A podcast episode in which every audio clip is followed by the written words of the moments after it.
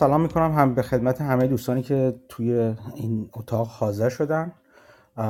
این اتاق پرس پادکست پرس زنی در بازاره گفتگوی هفتگی پارس زنی در بازار. ما هر هفته تقریبا به جز استثناءاتی دور همدیگه جمع میشیم یا شنبه یا یک شنبه. همین ساعت اغلب اوقات. و راجع به رویدادهای بازار چیزایی که برامون جالب بوده صحبت می‌کنیم. حالت کلی اینجوری بوده که فرمت بحث آزاد بوده و هر کس هر چی دوست داشته می‌گفته میپرسیده و هر کس هم می‌تونسته جواب بده بسته به و نظرش خودش رو بگه. این هفته با امیر کیوانی قرار صحبت کنیم راجع به تورم همونطور که قبلا هم اطلاع دادیم. با امیر چند بار ما صحبت کردیم توی پلتفرم های مختلف توی کلاب هاوس توی تلگرام گفتگوهای ما ضبط شده و می‌تونید شما بشنوید. اگر به لینک های مربوط به پادکست پرس زنی در بازار مراجعه کنید که توی اتاق بالا پین شده می‌تونید دسترسی پیدا کنید به پلتفرم پادکست. این گفتگو ضبط میشه. قبلش من باید می‌گفتم این گفتگو ضبط میشه و توی هفته آینده تو پلتفرم های پادکست پرس زنی در بازار منتشر میشه. امیرم احتمالا من فایلش در اختیار امیرم قرار میدم. امیرم هر جور که صلاح دونست می‌تونه گفتگو رو توی پلتفرم هایی که صلاح می‌دونه پخش کنه. امیر یه پادکست خیلی خوب داره. راجب مکرو بیشتر صحبت می‌کنه و به صورت هفتگی حالا خود امیر بعدا ازش می‌خوایم که توضیح بده یکم بیشتر در مورد پادکستش خدماتی که ارائه میده و غیره و غیره. خب چطوری امیر؟ خوبی؟ من فکر کنم دوباره پاد کلاب هاست اونجوری شد یاد بری بیرون و بیای سلام صدا میاد؟ سلام چطوری؟ صدا میاد. آره این باید هر دفعه بریم بیرون دوباره بیایم. آره راه حل عمومی چیزای کامپیوتری و سافت و اینا اینجوریه دیگه. یه بار ری استارتش کنیم آره. چه خبرها خوبی؟ خوب. بله ممنون. متشکر که این فرصت رو دادین و اینجا گپ گفتی داشته باشیم. فکر می‌کنم که یعنی انتظار دارم که گفتگوی خوبی باشه. بریم جلو ببینیم که چطوری خواهد بود. خیلی هم عالی. خب عنوانش که خیلی بزرگ عنوان تورم رو ما گذاشتیم براش ولی راجع به موضوعی زیادی قرار صحبت کنیم. من فکر کنم قیچی رو از اول دم دست خودتون می‌خوای یه مقدمه بگو شروع کن. من هر جا خواستم پارازیت های معمول خودم میندازم و سوالا می‌پرسم. آره خب این بحث تورم الان بیشتر از یک ساله که خیلی داغ هستش و هنوز هم از بین نرفته. تازه خیلی داغتر هم شده. روز به روز هرچی جلوتر میریم بحثش بیشتر میشه. و خب من حالا امروز قصدم این بود این تحقیقاتی که داشتم مطالب مختلفی که خوندم از منابع مختلف رو اینجا بیام عنوان کنم و حالا سوالات و نظرات مختلفی که وجود داره از طرف شما و بقیه دوستان رو هم بشنویم ببینیم که کجای کار هستیم برای در رابطه با تورم. و خب بیشتر تحقیقات من هم در زمینه امریکا بوده. یعنی اینکه حالا ما تورم اگر در ایران تورم داریم شرایطش فرق می‌کنه با تورمی که مثلا در امریکا داریم. و بحث ما حول حوش تورم در امریکا و سیاست های دولت و بانک مرکزی و اینها خواهد اینی که شرایط رو مثلا مقایسه کنیم با ترکیه یا با ایران خیلی منطقی نخواهد بود و تحقیقات من در این رابطه هستش. از اینجا میشه شروع بکنیم که تورم رو چی تعریف می‌کنن یا تورم اصلا چی هستش؟ خیلی موقع مثلا اگر از من بپرسید من درگیر این هستم می‌خوام خونه بخرم تورم از نظر من اینه که الان می‌خوام خونه بخرم خونه گرونه میگم تورم زیاده. یا یک کس دیگه ای اگر مثلا خونه داره حالا یه بچه ای داره می‌خواد بچهشو بذاره دیکر میگه دیکر خیلی گرون شده. یا یک کسی مصرف گوجهش زیاده می‌خواد گوجه بخره میگه از هفته پیش تا الان گوجه خیلی گرون شده. اما از اون طرف یک کسی مثل من اگر عقل ناقصی داشته باشه میگه گوجه گرون نشده تورم نداریم سر کوچه من گوجه ارزون است بیان از اینجا بخره. اینها تورم رو افراد مختلف از دیدگاه های مختلف ممکنه ببینن که برای بعضی ممکنه بعضی چیزها تورم داشته باشه گرون باشه یا نباشه. به همین دلیل خب یه سری اقتصاددان ها جمع شدن و یه سری پارامترها و شاخص ها درست کردن که بتونن تا جایی که می‌تونن تورم رو اندازه گیری بکنه که خب البته اون شاخص ها و اون پارامترها هم دقیق نیست. مثلا خیلی ها شنیدیم دنبال شاخص CPI میگردن که نشون میده نسبت یک سری در واقع سبد کالا و خدمات هستش که این تغییر قیمت اینها نسبت به ماه گذشته و همچنین تغییرشون نسبت به سال گذشته رو گزارش میدن. این رو به عنوان شاخص تورمی در نظر می‌گیرن. از اون طرف یک شاخص دیگه ای داریم مثل PCE که اون هم مشابه همین یک سری یک سبدی هستش که یک سری کالاها و خدمات رو در نظر می‌گیره با یک فرمول خاصی. میگه که مثلا قیمت اینها این ماه نسبت به ماه پیش زیاد بوده یا کم بوده یا امسال نسبت به سال پیش زیاد بوده یا کم بوده. که البته مثلا تو همین مسئله CPI و PCE تفاوت های زیادی وجود داره. از جمله اینی که نحوه محاسبهشون متفاوت هست نحوه وزن دهیشون متفاوت هست. حتی اصطلاحا اسکوپشون هم متفاوت هست. یعنی به عنوان مثال برای هزینه های درمانی یکی میاد هزینه ای که کلا برای اون درمان انجام شده رو در نظر می‌گیره. یکی فقط هزینه اصطلاحا out of the pocket مصرف کننده رو در نظر می‌گیره. یعنی اون قسمتی از هزینه درمان رو که دولت هزینهش رو میده سوبسید میده حالا به هر شکلی مدیکیر هستش یا مدیکید هستش اون رو در نظر نمی‌گیره. خب همینجا می‌بینیم که تفاوت خیلی زیادی بین همین دو تا شاخصی که قرار هست شاخص استاندارد باشه به وجود میاد. دولت می‌تونه بیاد اون قسمت کمک هزینه رو کم یا زیاد بکنه روی یک شاخص تاثیر می‌ذاره یا روی یکی نمی‌ذاره. هیچ کدوم از اینها معیارهای دقیقی برای تورم نیستن اما به هر حال معیاری هستش که اقتصاددان ها با فرمول های اومدن درست کردن و خب سیاست های بانک های مرکزی و دولت ها هم بر همین اساس داره انجام میشه. از اون طرف یک تعریف دیگه ای برای تورم داریم اینی که هر تغییر قیمتی به معنی تورم نیست. یعنی اگر ببینیم CPI داره تغییر می‌کنه یا PCE داره تغییر می‌کنه این حتما به این معنی نیستش که ما تورم داریم. در خیلی از مواقع ممکنه این تغییرات قیمت باشه و بعد از مدتی برگرده به حالت عادی. به همین دلیل تعریف می‌کنن تورم زمانی به وجود میاد که فقط ما پول زیاد پول بیشتری در گردش داشته باشیم در جامعه در مقابل کالا و خدماتی که داریم. یعنی اصطلاحا اون چاپ پول تورم رو به وجود میاره. تورم رو فقط در شرایطی به یعنی تغییر قیمت رو فقط در شرایطی بهش میگیم تورم که در اثر چاپ پول باشه چاپ پول زیادی باشه. این هم یک تعریف دیگه ای از تورم هستش که خب حالا باید اگر بخوایم این رو دنبال بکنیم بگردیم ببینیم آیا چاپ پول بوده نبوده به چه مقدار بوده تورم رو بر اساس اون اندازه گیری بکنیم و بعد از اونجا شروع کنیم به جلو رفتن. یک مطلب دیگه هم قبل از اینکه وارد این بحث چاپ پول بشیم بگم. این هستش که این, تورم که مثلا اگر ما بگیم شاخص CPI صفر درصد بوده یا تورم نیست به این معنی نیستش که قیمت ها برمیگرده به سال قبل یا به دو سال قبل. به این معنی هستش که افزایش قیمتی نداشتیم. اما اون افزایش قیمتی که توی یک سال یا دو سال قبل بوده اون سر جای خودش هست. اگر بخوایم برگردیم به قیمت های دو سال پیش باید تورم منفی داشته باشیم یا اون CPI عدد منفی رو نشون بده که حالا قیمت ها بخواد برگرده به سال قبل. خب من تا اینجا استوب می‌کنم. اگر کامنتی نظری هست بعد باز ادامش رو که مربوط به چاپ پول میشه جلو ببریم. ممنون. من چند تا سوال همین همینجا بپرسم. برای حالا دوستانی که حالا کمتر تو بحث قبلی ما شاید کمتر شرکت کردن یاد چون این بحث رو تقریبا داشتیم ما با هم دیگه با تو گروه تو جاهای دیگه با هم داشتیم. راجع به CPI و PCE صحبت کردی و اینکه خب بستگی داره از چه نگاهی باشه چه سبدی رو در نظر بگیرن. همینجا من یه سوالی ازت بپرسم اینه که اولا تفاوت این دوتا چی هست؟ خیلی عمده اگه بخوام نگاه کنیم. هر کدوم رو کی تعیین می‌کنه؟ اون سبد رو کی تعیین می‌کنه؟ و چرا حالا بانک مرکزی فدرال رزرو سراغ PCE رفته نه CPI؟ آره.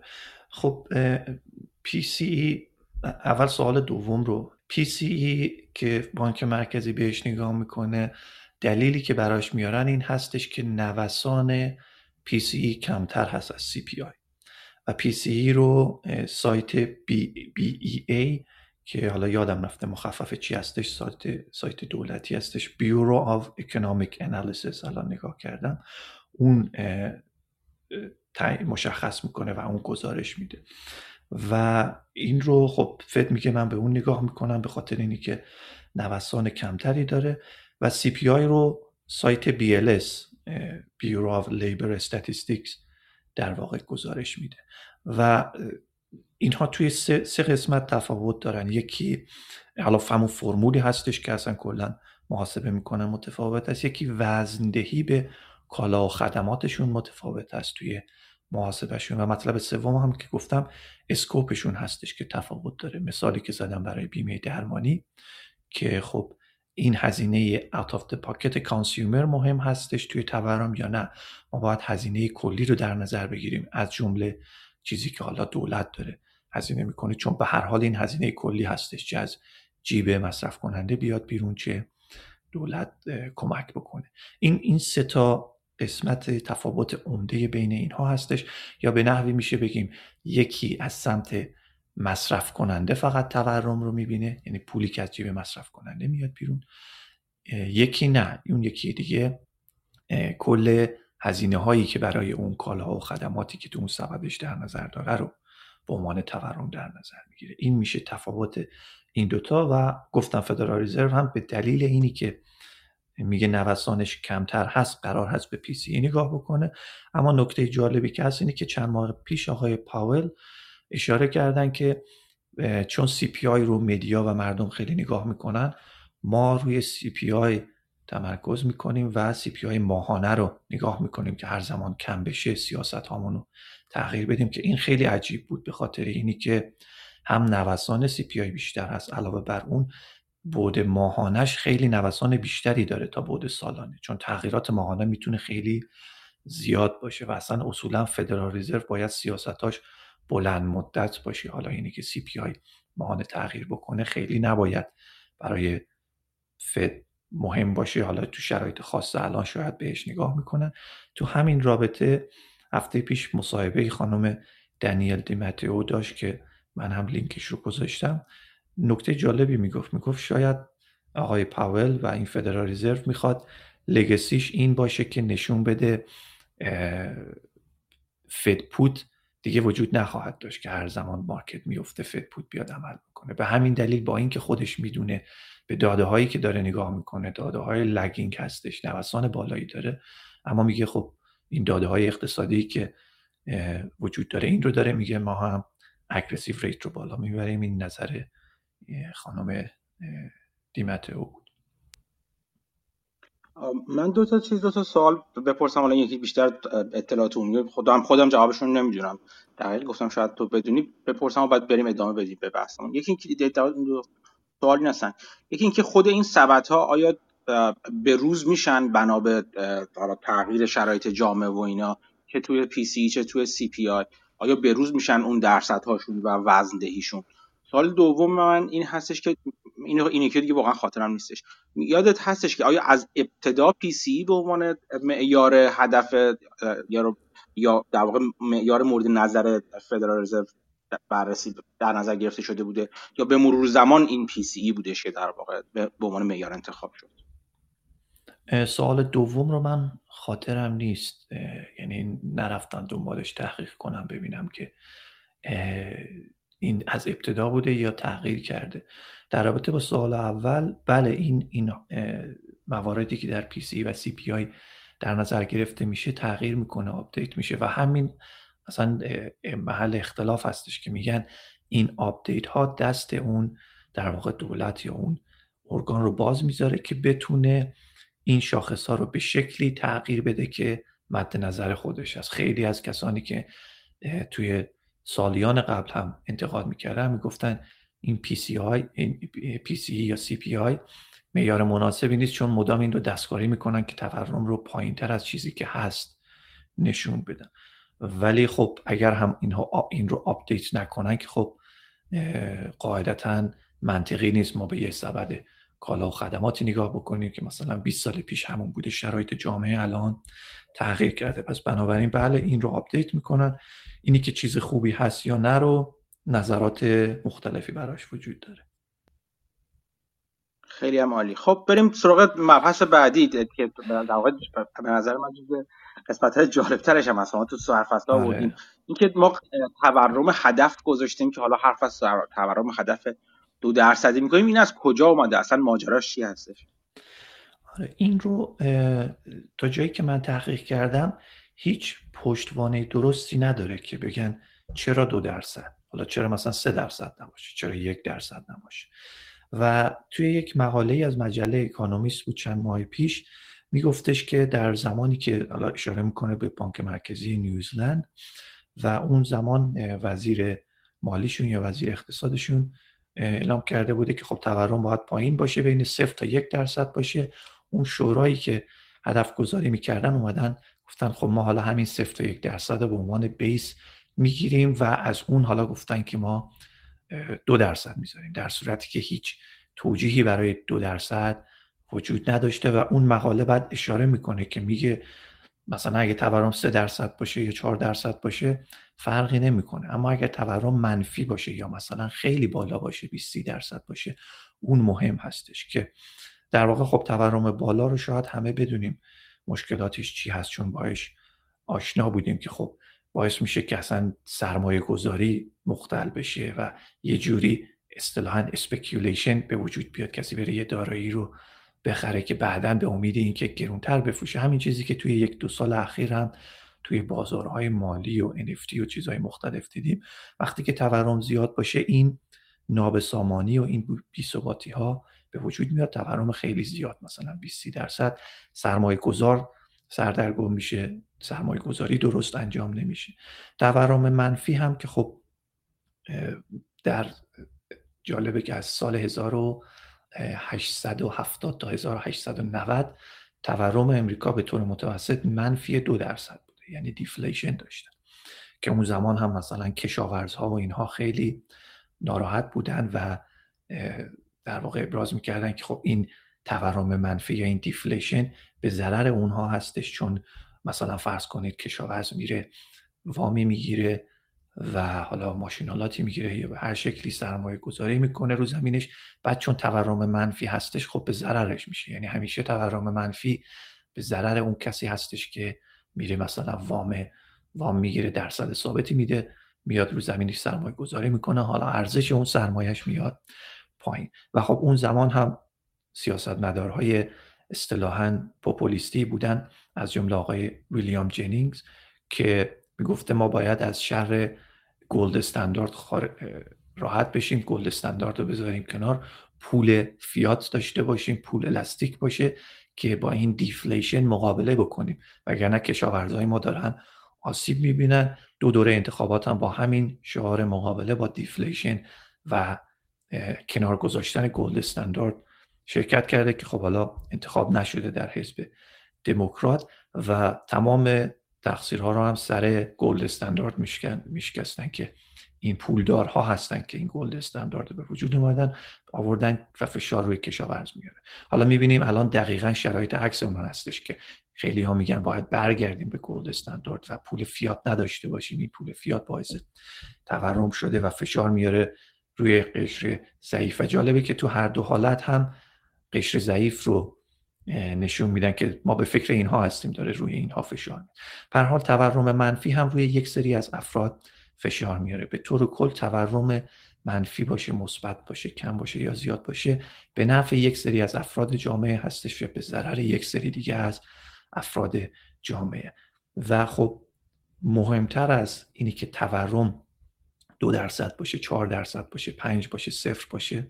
مهمتر از اون این هستش که نوسان تورمی نداشته باشیم یعنی ثبات داشته باشه مثلا اگر قرار هست تورم حتی چهار درصد باشه با ثبات بدونیم چهار درصد است. اینطوری اون سرمایه گذار می‌تونه برنامه ریزی بکنه می‌تونه برای آینده سرمایهش پیش بینی بکنه و این این ثبات تورمی خیلی مهمتر از این هستش که حالا توی رده های پایین دو سه چهار درصد تورم چه عددی داشته باشه اون عدد اینطوری که من تحقیق کردم پشتوانه منطقی براش وجود نداره. پس و همینطوری که گفتم تورم شیفت میده دارایی ها رو یا ثروت رو از یک عده‌ای به یک عده دیگه یا از کسانی که پول قرض میدن به کسانی که پول قرض می‌گیرن. و نوسانات تورمی هستش که در واقع بد هستش خیلی بدتر از اینی که خود تورم با ثبات روی چه عددی باشه.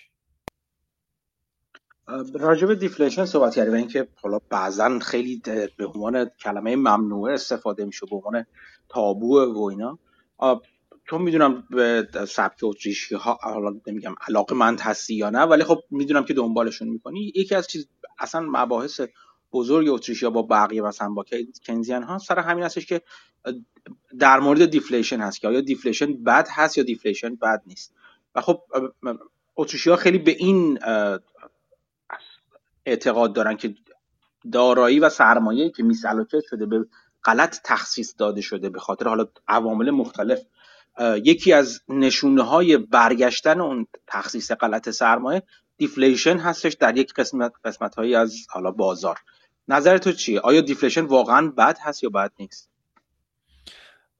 این این مطلبی که به دلیل تخصیص بد سرمایه این اتفاق افتاده با توجه به نظریه اتریشی یا همون Austrian economy مطلب درستی هستش. اما اینی که میگیم بد هست یا نه بد برای کی؟ چون من اعتقاد دارم ما نمی‌تونیم کلی بگیم اصلا اینی که بگیم بد هست برای اقتصاد بد هست برای جامعه به نظر من منطقی نیست. چون همینطوری که گفتم برای یه عده‌ای بده برای یه عده‌ای خوبه.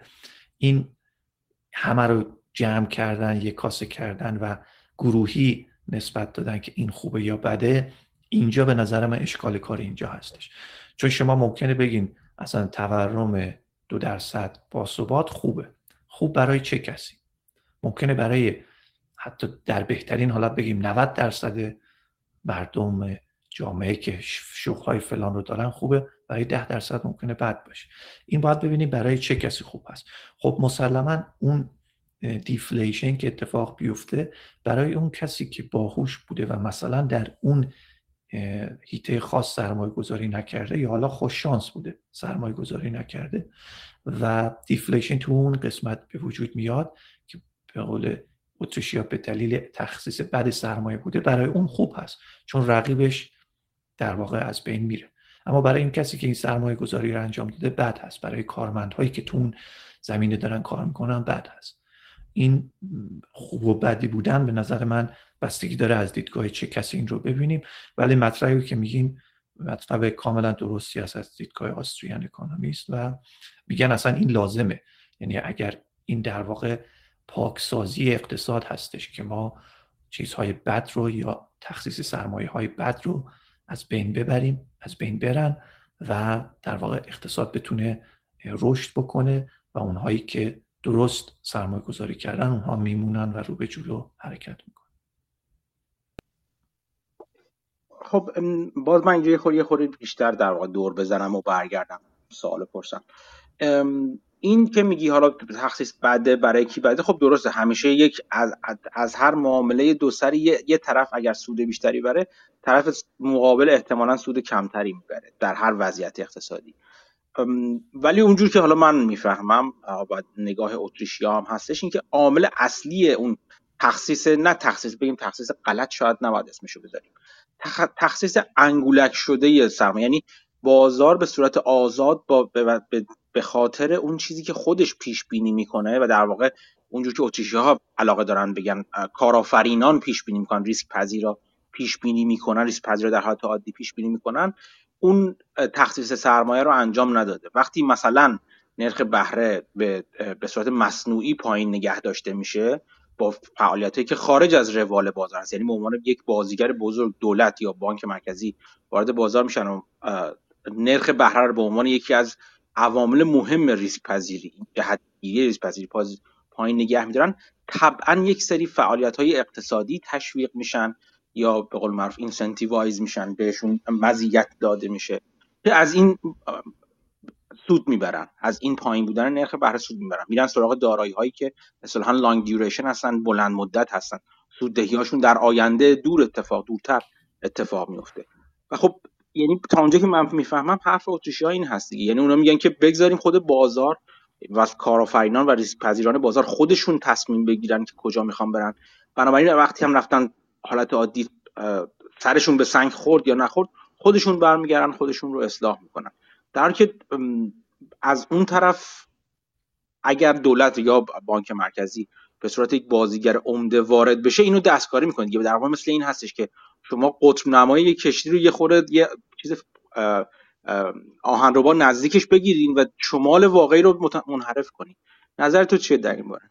بله این این کاملا مطلب درستی هستش. اگرچه به این معنی نیستش که اگر دولت دخالت نکنه اصطلاحا تخصیص سرمایه غلط اتفاق نمیفته چرا؟ چون اون بیزنسمن و اون سرمایه گذار یا اون کارآفرین هم اشتباه می‌کنه. اما مسئله مهمش این هستش که خودش تاوان اشتباه خودش رو میده.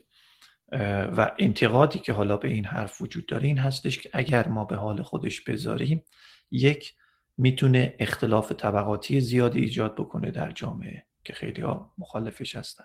و دو اینی که اگر این کارآفرینان یا این بیزنسمن ها تعداد زیادیشون اشتباه بکنن و اقتصاد وارد رکود جدی بشه مدت بسیار زیادی طول می‌کشه تا بتونه خودش رو از این وضعیت نجات بده. اینجا هستش که میگن خب حالا نظری های مخالف آستریان میگه خب دولت بیاد دخالت بکنه که این مدت زمان و شدت رکود رو در واقع کمتر بکنه و کمک بکنه. از اون طرف هم خب شما انسان ها فکر می‌کنیم که فرمول جادویی اقتصاد رو پیدا کردیم. توی همه در طول تاریخ هم همین اتفاق میفته میگن خب من اگر دارم می‌بینم معلوم مثلا مثل همین الان معلوم بود که چاپ پول باعث مثلا تورم می‌شد.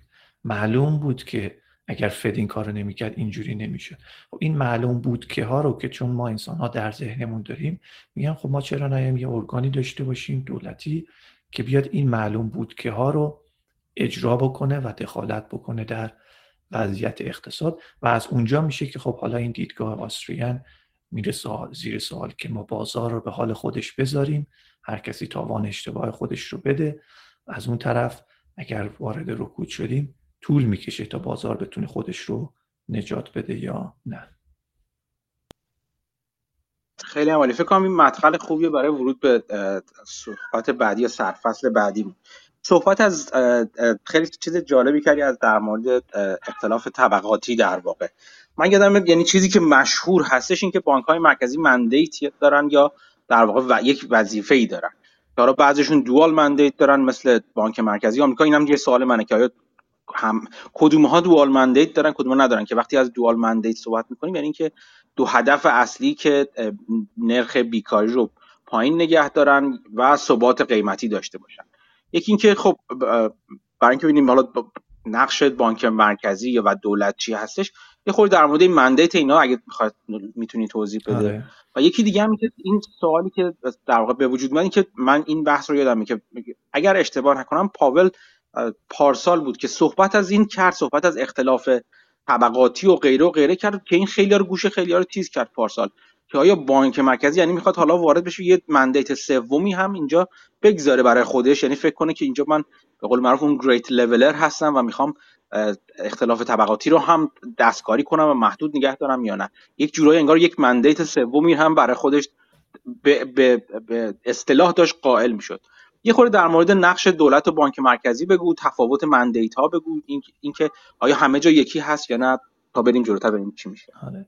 اول این قسمت آخر رو در رابطه باش بگم که پاول بله صحبت می‌کرد حتی صحبت می‌کرد که نرخ بیکاری مثلا بر اساس اینی که چه ethnicity داشته باشند یا نرخ بیکاری نمی‌دونم Hispanic و مثلا black بیشتر هست تا white. این این مطالب رو داشت صحبت می‌کرد.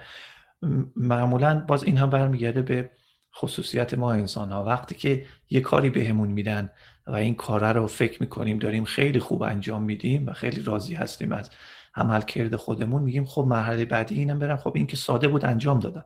برم ببینم مشکل دیگر رو چطوری می‌تونم حل بکنم.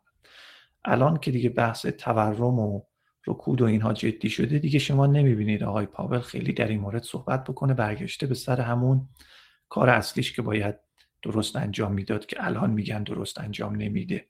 اما اون زمان چون همه چیز گلوبال بول بود خب حالا فدرال رزرو یک بتونه مشکل دیگه ای هم از جامعه حل بکنه اون رو هم آورده بودن تو کار. ولی از نظر قانونی همینطوری که شما گفتین فدرال رزرو وظیفش ثبات قیمتی هستش یعنی ثبات قیمتی به وجود بیاره در اقتصاد.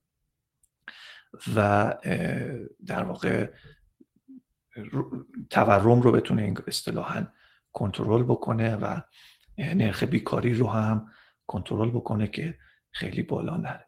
این این وظیفه فدرال رزرو هستش که کنگره تعیین می‌کنه. در واقع کنگره به نحوی رئیس فدرال رزرو از کنگره هستش که از فدرال رزرو بازخواست می‌کنه و می‌بینیم که هر مدتی هم جلساتی وجود داره که رئیس فدرال رزرو میره برای کنگره و سنا حالا جواب میده سوالاشون رو. و این این در واقع همون monetary policy system هستش در کنار fiscal policy system که fiscal policy سیاست های دولت هست. monetary policy سیاست های بانک مرکزی هستش. که توی همین بحث تورم هم این, این تفاوت بین این دوتا خیلی اهمیت داره. ما گفتیم که طبق دیدگاه حالا مانیتوریست و دیدگاه آستریان هر تغییر قیمتی تورم نیست. تغییر قیمتی که اصطلاحا به واسطه چاپ پول باشه تورم شناخته شده میشه. حالا این چاپ پوله هم بانک های مرکزی می‌تونن پول چاپ بکنن هم دولت می‌تونه پول چاپ بکنه هم کامرشال بانکس یا بانک های تجاری می‌تونن پول چاپ بکنن. این رو میشه حالا بریم ریز بشیم که ببینیم این, این چاپ پوله توسط این ارگان ها چطوری اتفاق میفته به چه شکل بوده و به چه شکل انجام شده که بعد می‌رسیم حالا به اینی که فدرال رزرو این دوال مندیتش که نرخ بیکاری و تورم بوده رو خوب انجام داده بعد انجام داده با توجه به معیارهای خودشون.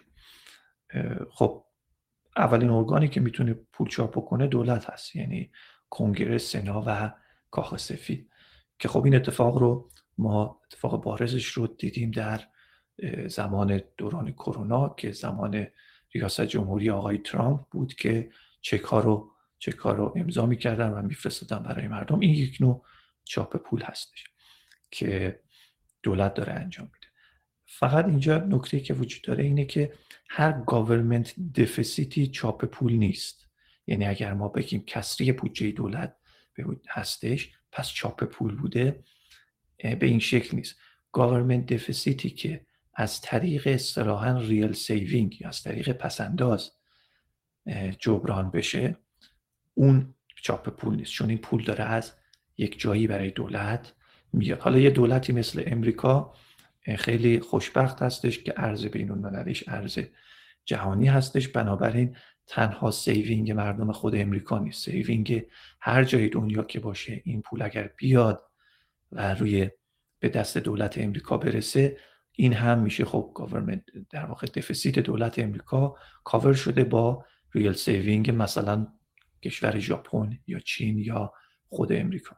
این, این نکته مهمی هستش که پس هر government deficit ی به معنی چاپ پول نیست. الان شرایط الان خیلی برای امریکا بد شده به خاطر اینه که بقیه دنیا هم وضعشون خراب هست.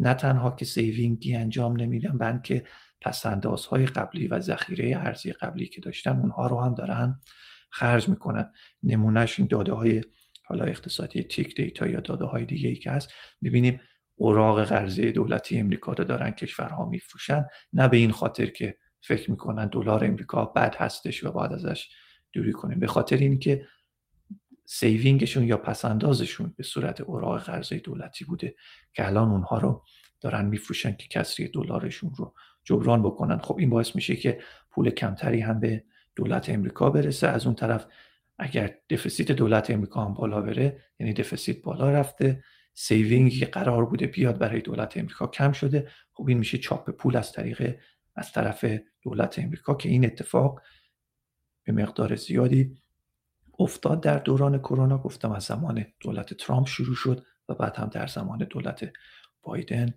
ادامه داشت که خب این نوعی از چاپ پول بود. حالت دوم چاپ پول خب کامرشال بانک ها هستن. یعنی بانک های تجاری یا بانک ها به طور کلی مثلا می‌تونن برن وام بدن به من و شما و شرکت های مختلف و این وام دادنشون به صورت چاپ پول باشه چون وام دادن بانک ها در شرایط فعلی کامرشیال بانک نیاز به پشتوانه خاصی از نظر قانونی نداره که بگیم مثلا باید این مقدار طلا داشته باشن یا این مقدار بانک رزرو داشته باشن که بتونن وام بدن. می‌تونن این وام رو بدن و این به این شکل چاپ پول رو ایجاد بکنن. اگر به کامرشیال بانکس لونز نگاه بکنیم می‌بینیم که این اتفاق نیفتاده بوده. یعنی در دوران کرونا هم این اتفاق زیاد نبوده. همون ابتدا که اون وام هایی که دولت مجبورشون کرده بود بدن وام های PPP یا وام هایی که small business ها بود اون رو دیدیم رفت بالا. ولی خود commercial bank ها این چاپ پول رو انجام ندادن. اگر برگردیم به داده نگاه بکنیم پس این همیشه قسمت دوم و قسمت سوم فدرال رزرو هستش یا بانک مرکزی هستش که بحث سرش زیاد هستش که از طریق program, ها، program های یا برنامه هایی مثل quantitative easing و QE اومده پول چاپ کرده یا نکرده و QE رو من فکر می‌کنم بارها قبلا در رابطه باش صحبت کردم. به خودی خود به معنی چاپ پول نیست اما پتانسیل این رو داره که این QE چاپ پول باشه و به اقتصاد واقعی منتقل بشه چون QE در واقع میاد bank reserve ایجاد می‌کنه در بانک ها حالا اگر بانک ها این بانک ریزرو رو استفاده بکنن و به اقتصاد واقعی منتقل بکنن این می‌تونه چاپ پول باشه وگرنه چاپ پول در اقتصاد واقعی نیست. اما خب QE در واقع این بانک ریزرو که در سیستم بانکی به وجود میاره اثراتی داره که میگن این اثرات منجر به همون نتیجه چاپ پول میشه. مثل این اثرات مثلا portfolio rebalancing بانک ها هستش. یعنی چی؟ یعنی فدرال رزرو که میاد QE انجام میده حالا وارد جزئیاتش نمیشم. تشویق می‌کنه بانک ها رو که بیان پورتفولیوشون رو به شکلی بچینن که دارایی های ریسکی تری رو بگیرن. که باعث میشه مثلا stock market رشد بیشتری داشته باشه. و این این رشد stock market باعث میشه که اصطلاحا wealth effect ایجاد بکنه یا اثر ثروت ایجاد بکنه. منی که پولم در stock market هست می‌بینم استاک مارکت رشد کرده فکر می‌کنم پولدارتر شدم و میرم بیشتر خرج می‌کنم در جامعه. خب من که بیشتر در جامعه خرج بکنم تقاضا بالا بره به نوعی چاپ پول در جامعه میگن اتفاق افتاد یعنی اثر کیوی همون اثر چاپ پول هستش در اقتصاد واقعی. البته در رابطه با این ولت افکت و اثر ثروت تعداد بسیار زیادی مقاله وجود داره که حمایت می‌کنن و میگن این ولت افکت وجود داره. نه تنها در رابطه با استاک مارکت بلکه در رابطه با قیمت مسکن هم هست که منی که خونه دارم اگر قیمت خونم میره بالا فکر می‌کنم پولدارتر شدم میرم بیشتر خرج می‌کنم. اما یک سری مقالاتی هم هستش که این اثر ولز افکت رو رد می‌کنه. و جالبه که اونهایی که در حمایت از ولز افکت هستش بیشترش مقالاتی هستش که از سمت فدرال رزرو میاد بیرون. یعنی اعضا و محقق های فدرال رزرو این رو میگن. نظرات مخالف اون بر این مبنا هستش که اینی که stock market میره بالا و در جامعه هم بیشتر هزینه میشه یا خرج میشه این correlation وجود داره. اما نمی‌تونیم بگیم به دلیل بالا رفتن stock market مردم بیشتر خرج کردن. شاید به دلیل اینی که مردم بیشتر خرج کردن stock market رفته بالا. یعنی این correlation وجود داره. ولی این مقالاتی که اثر wealth effect رو رد می‌کنن میگن causation اینجا مشخص نیست که کدوم یکی باعث به وجود اومدن اون یکی دیگه شده. بالا رفتن stock market باعث خرج خرج کرد زیاد مردم شده یا نه. خرج خرج زیاد کردن مردم باعث شده stock market بالا بره. به هر حال روی این wealth effect بحث زیاد هست اثر گذاریش و به همین شکل روی این QE هم بحث زیاد هستش که آیا منجر به چاپ پول در اقتصاد واقعی میشه یا نه. اینی که QE روی بازارهای مالی مثل استاک مارکت تاثیر می‌ذاره در اون در واقع بحثی وجود نداره. و واقعا کیوی باعث میشه که این اثر گذاری روی بازارهای مالی اتفاق بیفته اما اثرش روی اقتصاد واقعی جای بحث داره که گفتم همه باهش موافق نیستن. پس بنابراین دولت چاپ پول رو انجام داده government deficit بالا رفته و saving ها پایین اومده. commercial bank می‌دونیم که انجام نداده. فدرال رزرو و program QE جای بحث داره که من هر دو طرف این بحث رو سعی کردم اینجا اینجا بگم. مرسی. یه, یه،, قدم برگردیم. من این سوال سوالی که پاسخ داده نشده دوباره پرسم و بعد دوباره برگردم سوال بعدی راجع به همین صحبت که الان کردی در مورد دوال مندیت بانک مرکزی آمریکا خاطرت هستش که آیا این مندیت دوال مندیت برای همه کشورها دوال مندیت یا آمریکا جزو استثناهاییه که فدرال رزروش دوال مندیت داره؟ متاسفانه این رو نمی‌دونم. من چون تحقیقاتم محدود به امریکا هستش در رابطه با بقیه کشورها اطلاعاتی ندارم. من فکر می‌کنم که مثلا در مورد ECB این وجود نداره. اینا دوال مندیت ندارن و تورم چیز اصلی هستش. یکی از صحبت هایی که الان میشه این هستش که مثلا ECB نرخ بهره رو بالا خواهد برد به خاطر اینکه تورم رو می‌خواد هر طور شده مهار کنه. حتی اگر واقعا به رکود بیانجامه و نرخ بیکاری بالا بره و غیره و غیره. یعنی این این این تفاوت مندیت بانک مرکزی ها هم در تقابل با هم دیگه اتفاقات جالبی می‌تونه باشه در مخصوصا در زمان حاضر. حالا بله، اگر اینطوری باشه اگر اینطوری باشه 100 درصد همینطور هستش که اگر ECB فقط روی تورم بخواد تمرکز بکنه خب کلا سیاستاش متفاوت خواهد شد با فدی که بخواد هم هر دوتا رو داشته باشه. یعنی دوال یه خورده به جهتگیری دولت هم فکر می‌کنم بستگی داره دیگه. اینکه حالا تو اتحادی اروپا حالا اگر بتونیم بگیم یک خورده سیاستشون مایل به چپتر هست نسبت به آمریکا اینو خب میشه میشه انتظار داشت دیگه. یعنی برای اونا قیمت ها اولویت بیشتری داره ثبات قیمت ها حالا فعلا در وضعیت حاضر که نمیشه برای اروپا حرف از ثبات زد. انفجار کمتر قیمت ها براشون اهمیت بیشتری داره تا اینکه همه کار کنن. تو آمریکا بیشتر برقرار هست.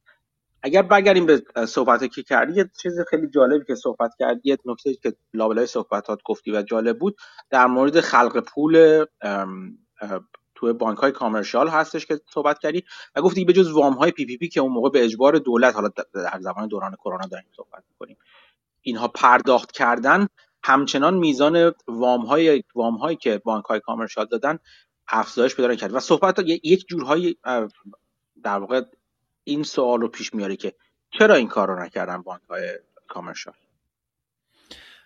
وام دادن بانک ها فکر می‌کنم یادم نیستش دفعه قبلی سه ماه پیشم که صحبت کردیم اشاره کردم.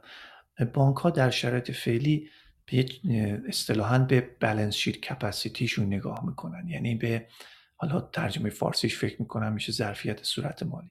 به طور کلی به ریسک و ریوارد خودشون نگاه می‌کنن که من این وام رو که بدم احتمال اینی که این وام دیفالت بشه نتونه پرداخت بکنه چقدر هست. سودی که از این وام می‌گیرم چقدر هست. و بر اساس این ریسک و ریوارد تصمیم می‌گیرن که وام بدن یا ندن. حالا هر چقدر هم بانک ریزرو داشته باشن براشون مهم نیست. و حالا یه سری پارامترهای دیگه ای که در همون بحث balance sheet capacity گنجونده میشه. یه مقداریش regulation هایی هستش که از بعد از 2008 اومده که مثلا لورج سرمایه گذاری بانک ها از یک حدی بیشتر نمی‌تونه باشه. نوع دارایی هایی که باید داشته باشن اصطلاحا security هایی که باید داشته باشن رده بندی شده. مثلا government bond امریکا رده خیلی بالای خوبی داره. corporate bond مثلا رده پایین تری داره. اینها عواملی هستش که در تصمیم گیری بانک ها برای اینی که وام بدن یا ندن تاثیر داره که خب هم خوبه هم بده. خوبیش این هستش که خب همون بحث اینی که ما حالا همین بحث اقتصاد آزاد رو داریم و که خود بانک ها تصمیم می‌گیرن بر اساس سود زیانشون وام بدن یا ندن وجود داره. اما اشکالش این هستش که خب وامدهی برای کارهای اصطلاحا productive خیلی کم شده چون وضعیت اقتصادی از بعد از 2008 خیلی بد بوده. برای کارهای unproductive یعنی چی؟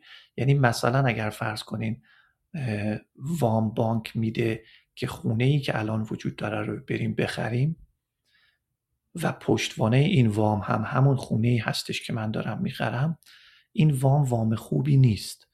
به خاطر اینی که این رو بذارید در مقابل اینی که بانک بیاد وام بده به شرکت خانه سازی که بره خونه جدید بسازه. این دوتا کاملا با هم متفاوت است. وامی که به شرکت خونه سازی داده میشه اصطلاحا وام productivity productive هستش و کمک می‌کنه به اقتصاد.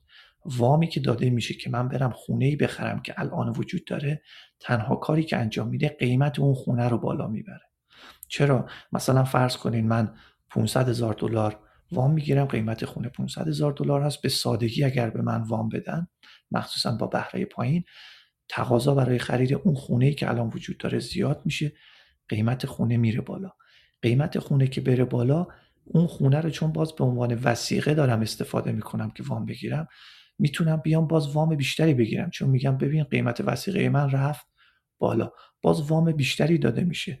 وام بیشتر تقاضا برای اون خونه رو می‌بره بالا. دوباره قیمت خونه میره بالا. یعنی این یک سیکل باطلی هستش که اصلا وام productive ی درش وجود نداره و تنها قیمت اون داراییه که وجود داره. یعنی existing asset رو فقط بالا می‌بره.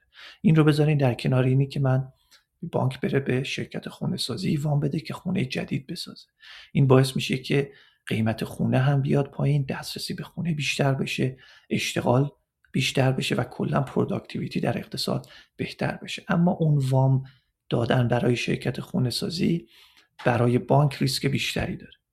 چون که اون وام دیگه وام secured نیست. وامی نیستش که وثیقه داشته باشه. ممکنه اون شرکت ورشکست بشه. نتونه وام رو برگرد اما بانک ها به راحتی وام میدن برای وام های secured مثلا حالا نمونه بارزش خرید خونه هست که این اشکال رو به وجود میاره. پس این وقتی میگیم وام منظور اون وام های مولد یا وام های productive هستش که اتفاق نیفتاده مخصوصا برای small business ها هرچه small business ها بتونن وام های بیشتری بگیرن productivity اقتصاد بیشتر میشه. شرکتی مثلا مثل اپل یا فیسبوک یا شرکت هایی که سرمایه بالایی دارن اونها شاید راحتتر شاید که نه حتما راحتتر می‌تونن جذب سرمایه بکنن.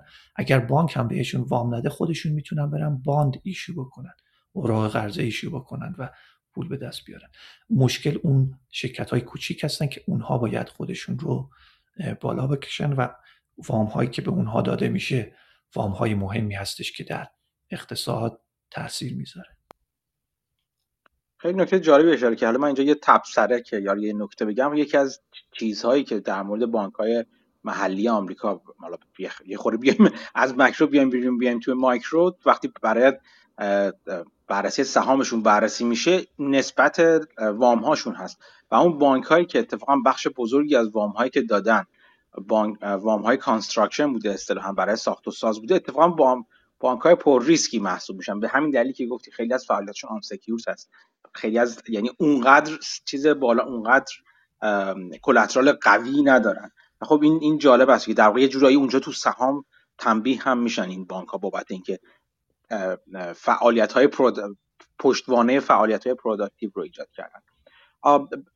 اگر برگردیم حالا به صحبت های خودمون در مورد اینکه balance capacity صحبت کردی یه سوالی که می‌خواستم بپرسم که این چقدر متفاوت هست؟ این چیزی که حالا بانک ها نگاه می‌کنن به balance sheet capacity خودشون و ریسک پذیری خودشون و حالا دورنمایی که از اقتصاد دارن و تصمیم می‌گیرن که آیا وام بدن یا وام ندن به نسبت اون دارایی هایی که دارن این این چقدر فرای اون هست و علاوه بر اون استرس تستی هستش که بانک مرکزی بهشون اعمال می‌کنه. قسمت اینطوری بگم نصف کمترشون استرس تسته هستش. یعنی اتفاقا مقالاتی در همین رابطه وجود داره که بحث می‌کنه سر اینی که استرس تسته باعث شده. این در واقع محدودیت روی بلنس شیت بانک باشه یا موارد دیگه و نتیجه ای که گرفته شده این هستش که نه استرس تسته نبوده. نمونه بارزش مارچ 2020 مارچ 2020 بازار باند امریکا وضعیت بدی داشت و خیلی قیمتش به شدت توی مدت زمان کوتاهی اومد پایین. و این دلیلش هم این بود که در واقع اون بانک های واسطه ای که به عنوان دیلر یا واسطه بودن کار خودشون رو انجام ندادن. اصطلاحا بلنس شیت کپاسیتی نداشتن یا اصطلاحا ریسک بالایی دیدن و این کار رو انجام ندادن. و این این دست مقالات اومدن همون رو هم اتفاقا بررسی کردن. و دیدن در اون زمان مارچ 2020 از نظر قوانین ظرفیت وجود داشته برای بانک ها که بیان واسطه گریشون رو انجام بدن. ولی به دلیل ریسک های دیگه ای که دیدن نیومدن انجام انجام ندادن. و این مثال ها تو مقالات هستش که نشون میده در نهایت آخر نتیجه گیری می‌کنه که در واقع اون استرس یا اون regulation دلیل این نیستش که این وام ها رو نمیدن بلکه ریسک پذیری خودشون هستش که این کار رو انجام نمیدن. یا به عبارتی اون regulation ها هنوز اونقدر tight نشده که بزرگترین اثر رو روی تصمیم گیری بانک ها داشته باشه. اگرچه که اثر داره اما اثر بزرگی نداره و موارد دیگه ای که خود بانک ها در نظر دارن باعث میشه که این کار رو انجام ندن در رابطه با balance sheet capacity یه قسمت از پادکست خودم رو مفصل در رابطه با بالانس شیت کپاسیتی که چی هست و چه پارامترهایی درش تاثیرگذار هست و چطوری تصمیم می‌گیرن. اونجا یه ساعت در رابطه باش صحبت کردم. فکر می‌کنم مطلب جالبی باشه. اگر دوست داشتن می‌تونن به پادکستم من مراجعه کنن اونجا اون مطلب رو گوش بدن. خیلی ممنون. این یه سوال دیگه که حالا اینجا برای من مطرح میشه. این هستش که خب حالا این این بالانس شیت رو اگر اگر حرف این مقالات رو قبول داشته باشیم در واقع بانک ها خود بانک های کامرشال یک قسمتی از اون لیکویدیتی که حالا به شکل های مختلف چه توسط دولت چه توسط بانک مرکزی مثلا بانک مرکزی براشون ایجاد شده رو در خودشون نگه داشتن و نذاشتن بیاد بیاد توی بازار. آیا این دلیل این بودش که اینو میشه دلیل این دونست؟ که بعد از بحران مالی سال 2008 2009 علا رغم اینکه حالا مقدار زیادی لیکویدیتی وارد بازار شده بود. حالا اونو جا این, این این پول رو حالا خلق پول رو جاهای مختلف می‌تونیم ببینیم. تورم پایین مون در اون در اون دوره بین 2008 2009 تا مثلا تا 2020 که حالا کرونا ایجاد شد. 100 درصد همینطور هستش. در واقع اون 2008 یک یک اصطلاحا رژیم چینج بود یک اتفاق جدیدی بود. یعنی مثلا فکر نمی‌کردن که مثلا برنسترن با اون همه سابقه ای که داره از بین بره یا مشکل بخوره. این اینها در واقع باعث شد که رفتار این بانک ها به طور کل تغییر بکنه و به همین دلیل هر چقدر هم فدرال رزرو پول میریزه تو این بانک ها بانک ها از اون طرف این پول رو نمیان در اقتصاد واقعی منتقل بکنن. و این میشه که شما یه سری asset bubble هایی می‌بینید مثلا در بازار مسکن یا مثلا در stock market ولی اقتصاد واقعی وضعش بد هست. مثلا اقتصاد واقعی وضع بد, بد هست یعنی چی؟ اگر به نمودار real GDP امریکا نگاه بکنیم real GDP امریکا از 2008 با شدت میاد پایین و هنوز که هنوزه به trend قبلی خودش برنگشته. 2020 دوباره real GDP با شدت میاد پایین و معلوم نیستش که به trend 2020 هم برگرده. یعنی اون اتفاق 2008 اثر بسیار زیادی روی اقتصاد داشته که هنوز اقتصاد به trend قبلی خودش بعد از این همه سال برنگشته. یکی از عواملش همین رفتار بانک ها هستش. سوالی که برام اینجا راجع به اقتصاد واقعی اینا صحبت کردین که بانک ها در واقع بانک های یعنی حالا میشه میشه این رو آیا باید گردن بانک های کامرشال انداخت؟ یعنی فکر کرد که اونا شاید عامل مناسبی برای انتقال نقدینگی به اقتصاد نباشن؟ به نظر من اینو به گردن اونها بندازیم. بستگی داره که ما توی چه سیستمی داریم چیز می‌کنیم. داریم حرف می‌زنیم. شما فرض بکنید که فدرال رزروی نبود. اگر فدرال رزروی نبود و نرخ بهره اصطلاحا ول بود روش سقف نمیذاشتن بالاخره یک نرخ بهره به وجود می اومد که بانک ها و حتی سرمایه گذارهای خصوصی حاضر بشن اون ریسک رو بپذیرن که برن شروع بکنن سرمایه گذاری در اقتصاد. ولی وقتی که به طور حالا نمیشه گفت دستوری اما به شکل مجازی بخوایم نرخ بهره رو محدود بکنیم اینجا دیگه شرایط فرق می‌کنه. اینجا دیگه شرایطی که اون بانک مرکزی یا اون سرمایه دار خصوصی باید تصمیم بگیره کلا متفاوت هستش. این هستش که این اشکال رو به وجود میاره. نمی‌تونیم بندازیم گردن به کامرشال بانک. کامرشال بانک یه شرکت هست یه ارگان هست که هدفش کسب سود برای خودش و سهامداراش هست اگر این رو دوست نداریم و از اون طرف نرخ بهره رو هم نمی‌خوایم بذاریم باز باشه یا آزاد باشه بنابراین می‌تونیم بیایم بگیم پس این national security matter هستش یا امنیت ملی هست یا هر چیز دیگه اسمشو می‌خوایم بذاریم. کلا همه رو بیایم دولتی بکنیم. دولت هم وام بده به شرکت های کوچیک default هم کردن از جیب taxpayer بره. این هم یه راه حل دیگه ای هستش همه چیز رو دولتی بکنیم. اما اگر خصوصی کردیم اون شرکت خصوصی هدفش سودرسانی به خودش و سهامدارانش هستش. از اون طرف نرخ بهره رو هم باید آزاد بذاریم که خب این بتونه این وام رو در جامعه بده که حالا اقتصاد رشد بکنه. اگرچه که نرخ بهره بالا خواهد بود اما به هر حال وقتی که اقتصاد رشد بکنه و بهتر و بهتر بشه این نرخ بهره میاد پایینتر و پایینتر. من اینجوری بذار پرسم اینکه حالا بانک های بانک های بازرگانی حالا اگه اسمشو بزنیم یا کامرشال بانک ها وام نمی‌دادن یا نمیدن هنوز هم به کسب و کارها و این باعث یک جور اسید بابل های شده بود چون فقط وام رو فرزن می‌دادن به اون دارایی هایی که در به اون به اون حالا دارایی های بگیم که یک پشتوانه ای داشتن برای اون وام. آیا چجوری بخوام سوالم رو مطرح کنم؟ یه, یه بخوام این در واقع می‌خوام اینجوری بگم که آیا این حرف درستی هست که بگیم این اتفاق لیکویدی ترپ این تله نقدینگی که تو بانک ها ایجاد شده بود مثلا باعث بالا رفتن بازار سهام شده بود باعث بالا رفتن بازار مسکن شده بود؟ خب همش اون, اون دلیل نیست. حالا من منظورتون اگه درست متوجه شده باشم یعنی میگین این پولی که اومده بود در سیستم بانکی و قفل شده بود آیا همین فقط باعث بالا رفتن اون بازار شده بود؟ تنها دلیلش مسلما اون نبوده ولی تاثیر داشته روی روی این مطلب. اما اینی که بگیم فقط همین دلیل بوده به نظرم اینطوری نیست. بذار اینجوری بگم اینجوری مطرح کنم. این قفل شدن پول چه تاثیراتی تو بازار داشت؟ اگر بخوام یه خورده ریزتر بشیم ببینیم چه اتفاقی افتاده در اثر این قفل شدن پول تو بازار. آه خب این این در قفل شدن پول در بانک ها در واقع در سیستم مالی به طور کلی اگر بخوایم بگیم باعث شده که financial asset رشد بکنه. ما میگیم اصلا بحث تورم هم که میگیم یعنی چی؟ یعنی پول زیادی بیاد وارد سیستم بشه. خب قیمت ها میره بالا.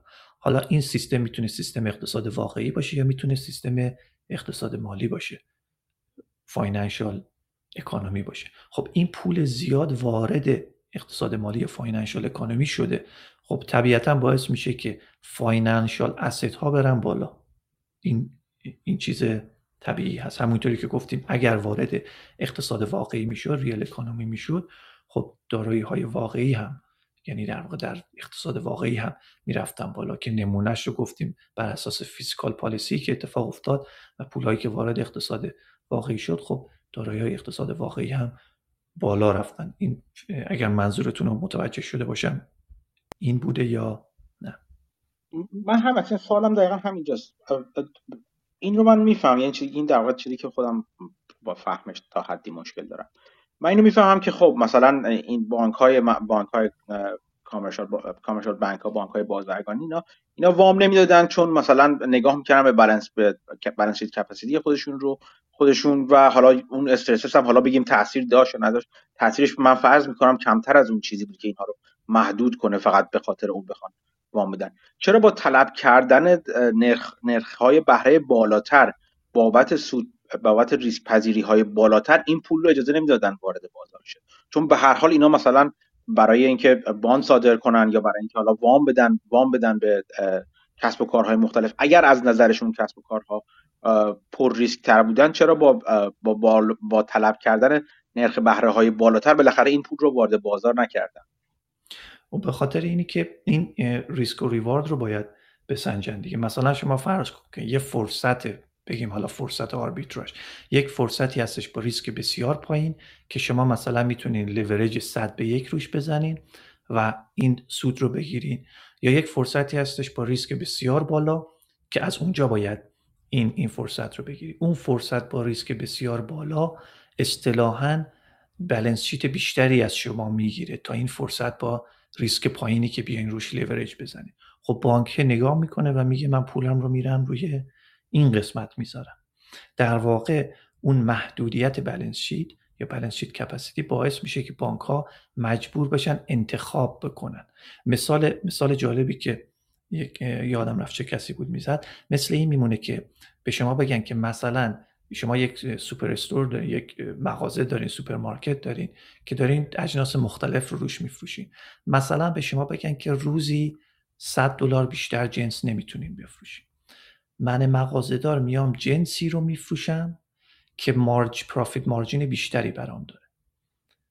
نه جنسی که مردم نیاز دارن. مثلا اگر مردم شیر و تخم مرغ نیاز دارن اما شیر و تخم مرغ پرافیت مارجینش برای من کمتر هست چون محدودیت 100 دلاری دارم میرم جنسی رو میفروشم که پرافیت مارجین بیشتری داره. یعنی تو اون 100 دلار بیشتر پول گیر من بیاد حالا اینجا هم وامی رو میدن که در ازای اون بالانس شیت کپاسیتی که براشون براش خزینه می‌کنن بازدهی سرمایش یا بازگشت سرمایش یا سودش بیشتر باشه. وام هایی که ریسک بالا داره حجم زیادی از بالانس شیت کپاسیتی رو می‌گیره. ولی اونهایی که ریسک پایین داره رو حتی با اینکه لورج بکنن حجم کمتری از بالانس شیت کپاسیتی رو می‌گیره. در اینجا اون تصمیم بانک بانک حالا کامرشال بانک یا هر بانکی این هستش که نگاه می‌کنه به ریسک و ریواردش و اینی که چه مقدار از بالانس شیت کپاسیتیش صرف این سرمایه گذاری میشه و چه مقدار بهش سود میرسونه. بر اساس اون این تصمیم رو که می‌گیره که این کار رو انجام بده یا نده. خب وقتی که می‌تونه با امنیت بیشتر با هزینه بالانس شیت کمتر ولی با لورج کردن سود بیشتری رو بگیره چرا بره سراغ در واقع فعالیتی که ریسک بیشتری داره بالانس شیت کپاسیتی بیشتری داره. حتی اگر نرخ بهرش رو بالاتر ببره خب ریسکش هم بالا رفته این تصمیم اون بانک هستش که این کار رو بکنه یا نه. مثال مثالی که وجود داره. فرض کنید مثلا روی بازار اوراق قرضه. یکی از دلایلی که بازار اوراق قرضه بسیار داغ شده بود مثلا money market fund ها فقط باید روی اوراق قرضه پول بزنن اونم اوراق قرضه کوتاه مدت. خب حالا بانک ها هم می‌تونن روی همین اوراق قرضه کوتاه مدت پول بذارن. اگر بتونه با لورج مثلا 100 به یک بیاد یک آربیتراژی روی بازار اوراق, اوراق کوتاه مدت بگیره که ریسک پایین تری داره اون رو ترجیح میده تا اینی که بره مثلا وام بده به اون شرکت خونه سازی که ما صحبت کردیم. این برای بانک های بزرگ و کامرشال بانک است. بانک های کوچیک یا ریجنال ها این امکان رو ندارن و می‌بینیم خیلی از وام هایی که داده میشه در اقتصاد واقعی از طریق این بانک های کوچیک اتفاقا داره اتفاق میفته به خاطر اینکه دسترسی به این حالا آربیتراژ ها یا فرصت های مالی که به وجود میاد توی حالا بازار اوراق و بازارهای دیگه اونها این دسترسی رو ندارن. مرسی. این این تفکیکی که قائل میشی بین بازار بین اقتصاد واقعی و اقتصاد فاینانشال نکته جالبی هست و میشه راجبش ساعتها حرف زد. و نکته جالبتر که گفتی در مورد بانک های کوچیک که اونها اغلب به اون قسمت اقتصاد واقعی در واقع وام میدن. این فکر کنم جا رو باز می‌کنه برای صحبت کردن در مورد اینکه خب رابطه بین خلق پول و اقتصاد واقعی یا اون حالا چیزی که تو یه گذرا بهش اشاره کردی در مورد نامینال جی, جی دی پی و ریل جی دی پی که G real GDP پایین اومده و بالا نرفته. یه خورده راجع به این صحبت می‌کنی؟ آره خب بحث اتفاقا بحث nominal GDP و تورم اگر از دیدگاه اقتصاد کینزیان بهش نگاه بکنیم که خب اقتصاد کینزیان می‌دونیم که تقریبا همه چیز رو از سمت تقاضا می‌بینه. یعنی با کنترل تقاضا قرار هستش که بقیه چیزها کنترل بشه. خب یک یک دیدگاهش این هستش که خب نامینال جی دی پی اگر بره بالا در واقع تقاضا رفته بالا و اگر nominal GDP خیلی بالا باشه یعنی نشونه ای از چاپ پول هستش تورم رو بالا می‌بره. حالا اگر تورم رو بخوایم بیاریم پایین باید nominal GDP رو بیاریم پایین یا تقاضا رو بیاریم پایین که تورم پایین بیاد. چون ابزاری که برای کنترل دارن دیدگاه اقتصاد کینزی یعنی ابزار از سمت تقاضا هستش. خب اگر به GDP نگاه بکنیم اجزای GDP یکی private consumption هستش یکی investment هستش یکی government spending هستش و net export خب یک یک قسمتش government spending هستش یک قسمتش هم consumption هستش قسمت مهمش هم investment هستش.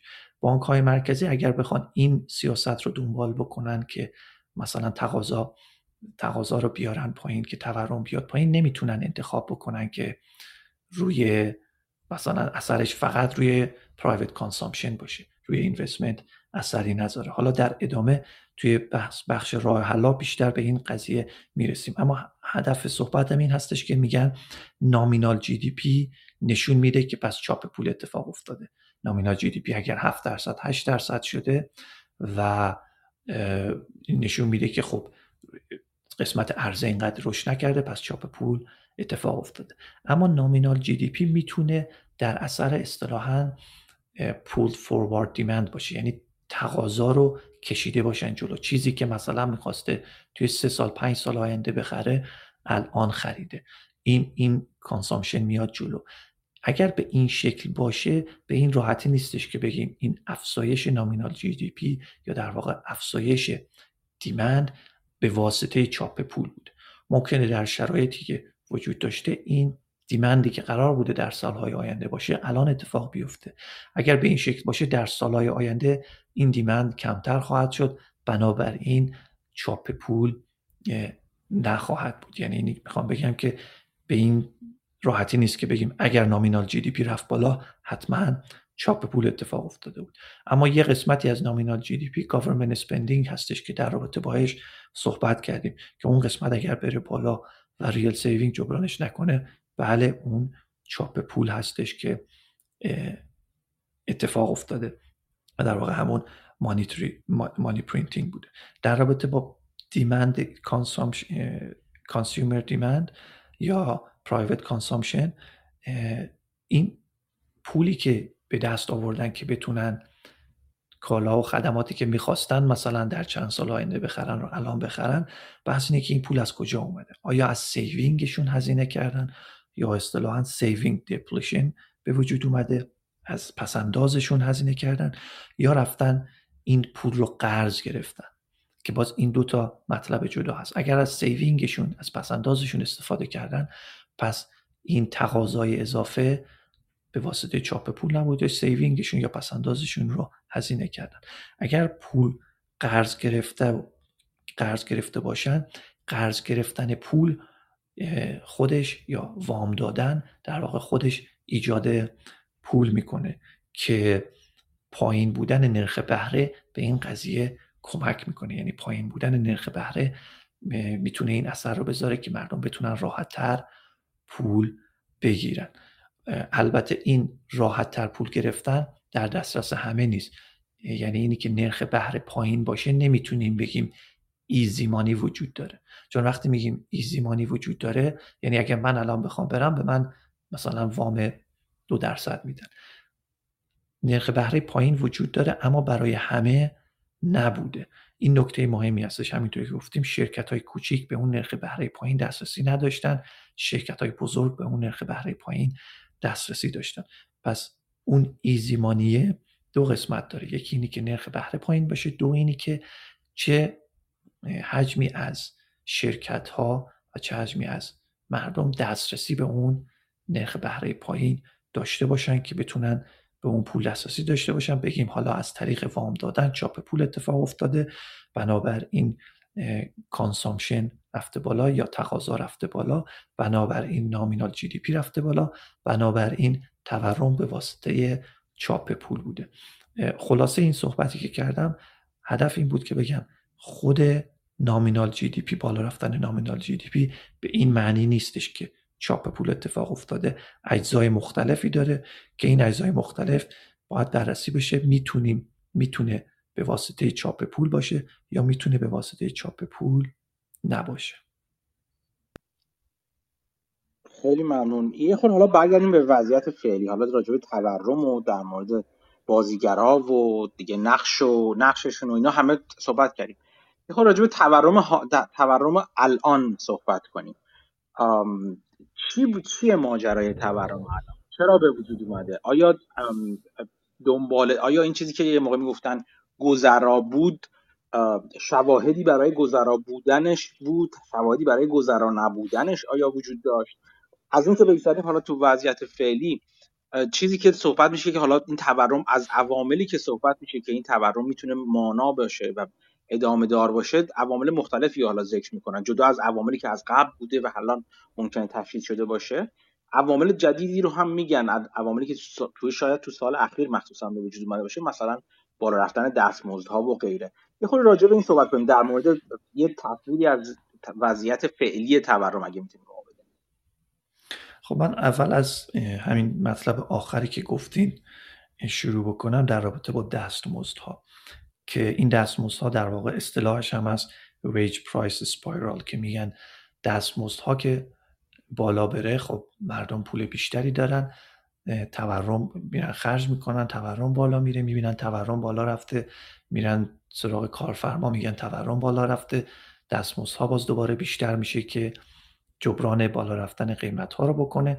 دستمزدها که بالا میره باز پول بیشتری دارن بیشتر خرج می‌کنن و این سیکل اتفاق میفته همینطوری دستمزدها و تورم هی بالاتر و بالاتر میره. دیدگاه آستریان اکانومی یا اقتصاد اتریشی میگه که بالا رفتن تورم بالا رفتن دستمزد به خودی خود منجر به تورم نمیشه اگر پول اضافه در اقتصاد چاپ نشده باشه. در واقع اگر دستمزدها بالا بره و فرض کنیم که حجم پول ثابت بوده باشه اتفاقی که میفته اینه که بیکاری زیاد میشه. چون به هر حال یک مقدار پول ثابتی اگر وجود داشته باشه دستمزد که بالا بره اون مقدار پول ثابت به یه عده بیشتر رسیده. خب یه عده بیکار میشه. در واقع دستمزد بالا منجر به تورم نمیشه و منجر به بیکاری میشه. بیکاری باعث میشه که قیمت ها حتی پایین هم بیاد. پس از نظر دیدگاه اقتصاد اتریشی این ویج پرایس اسپایرال یا افزایش دستمزدها که باعث افزایش تورم میشه یه بهونه است. دلیل اصلی به وجود اومدن تورم همون چاپ پول بوده که حالا چاپ پول رو ما صحبت کردیم که خب تو شرایط فعلی اگر بخوایم برگردیم به شرایط الان که همینطوری که گفتی خب ما چاپ پول از طرف دولت رو دیدیم. زمانی که کرونا بود از زمان دولت ترامپ شروع شد و دولت بایدن هم این کار رو ادامه داد.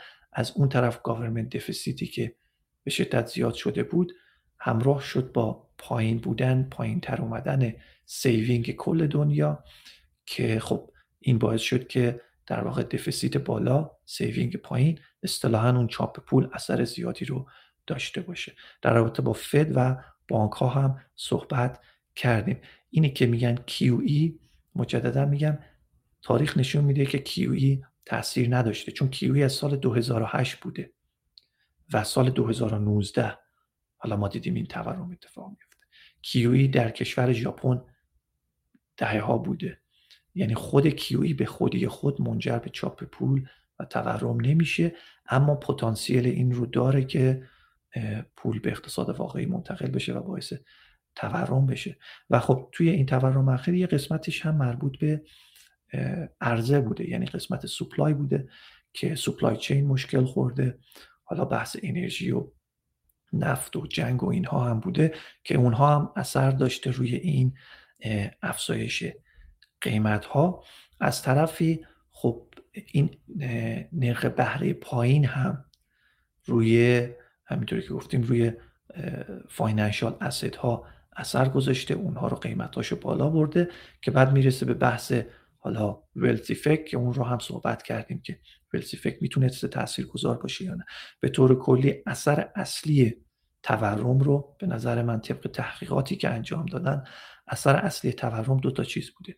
یکی government deficit و fiscal policy که اتفاق افتاده بعد از کرونا و دو مشکلات عرضه و مشکلات انرژی و جنگی که داشتیم این دوتا بزرگترین اثر رو روی حالا تورم فعلی داشته. خب مشکلات جنگ و مشکلات عرضه باید ببینیم کی حل میشه و government deficit هم شاید انتخابات میان دوره ای که داره میاد خیلی مهم باشه که ببینیم وضعیت دولت چی میشه. از اون طرف بقیه دنیا باید یه مقدار وضعشون بهتر بشه. بقیه دنیا باید یه مقدار productivity شون بالا بشه بالا بره بتونن صادراتشون رو زیاد بکنن. صادراتشون که زیاد بشه دلار امریکا در ازای اون صادرات دریافت می‌کنن. این دلار امریکا رو دوباره برمیگردونن به داخل امریکا به عنوان پسنداز و این باعث میشه که کمک بکنه به کاهش تورم و خب تا زمانی که این وضعیت رو در بقیه دنیا نبینیم خیلی سخت هستش که این اتفاق بیفته. نشونش هم می‌تونه قیمت دلار باشه. قیمت دلار همچنان داره بالا و بالاتر میره. این نشون میده که وضعیت بقیه دنیا اصلا خوب نیست. دلار باید بیاد پایین وضعیت بقیه دنیا بهتر بشه. مثلا کشور ژاپن داده های اخیرش که اومد بیرون میزان حجم در واقع واردات و صادراتش اونقدر زیاد نشده اما از نظر پولی داره هزینه بیشتری میده. چرا؟ چون قیمت دلار بالا رفته. خب این خوب نیست برای ژاپن یا چین هم به همین شکل. چین الان در وضعیتی که برای خودش درست کرده وضعیت مناسبی نیست. اینکه اروپا هم به همین شکل درگیر جنگ هست. باید این کشورها از این شرایط آزاد بشن پول سازی بکنن پولشون رو بیان پس انداز بکنن روی دارایی های امریکایی. این می‌تونه کمک بکنه به وضعیت تورم فعلی.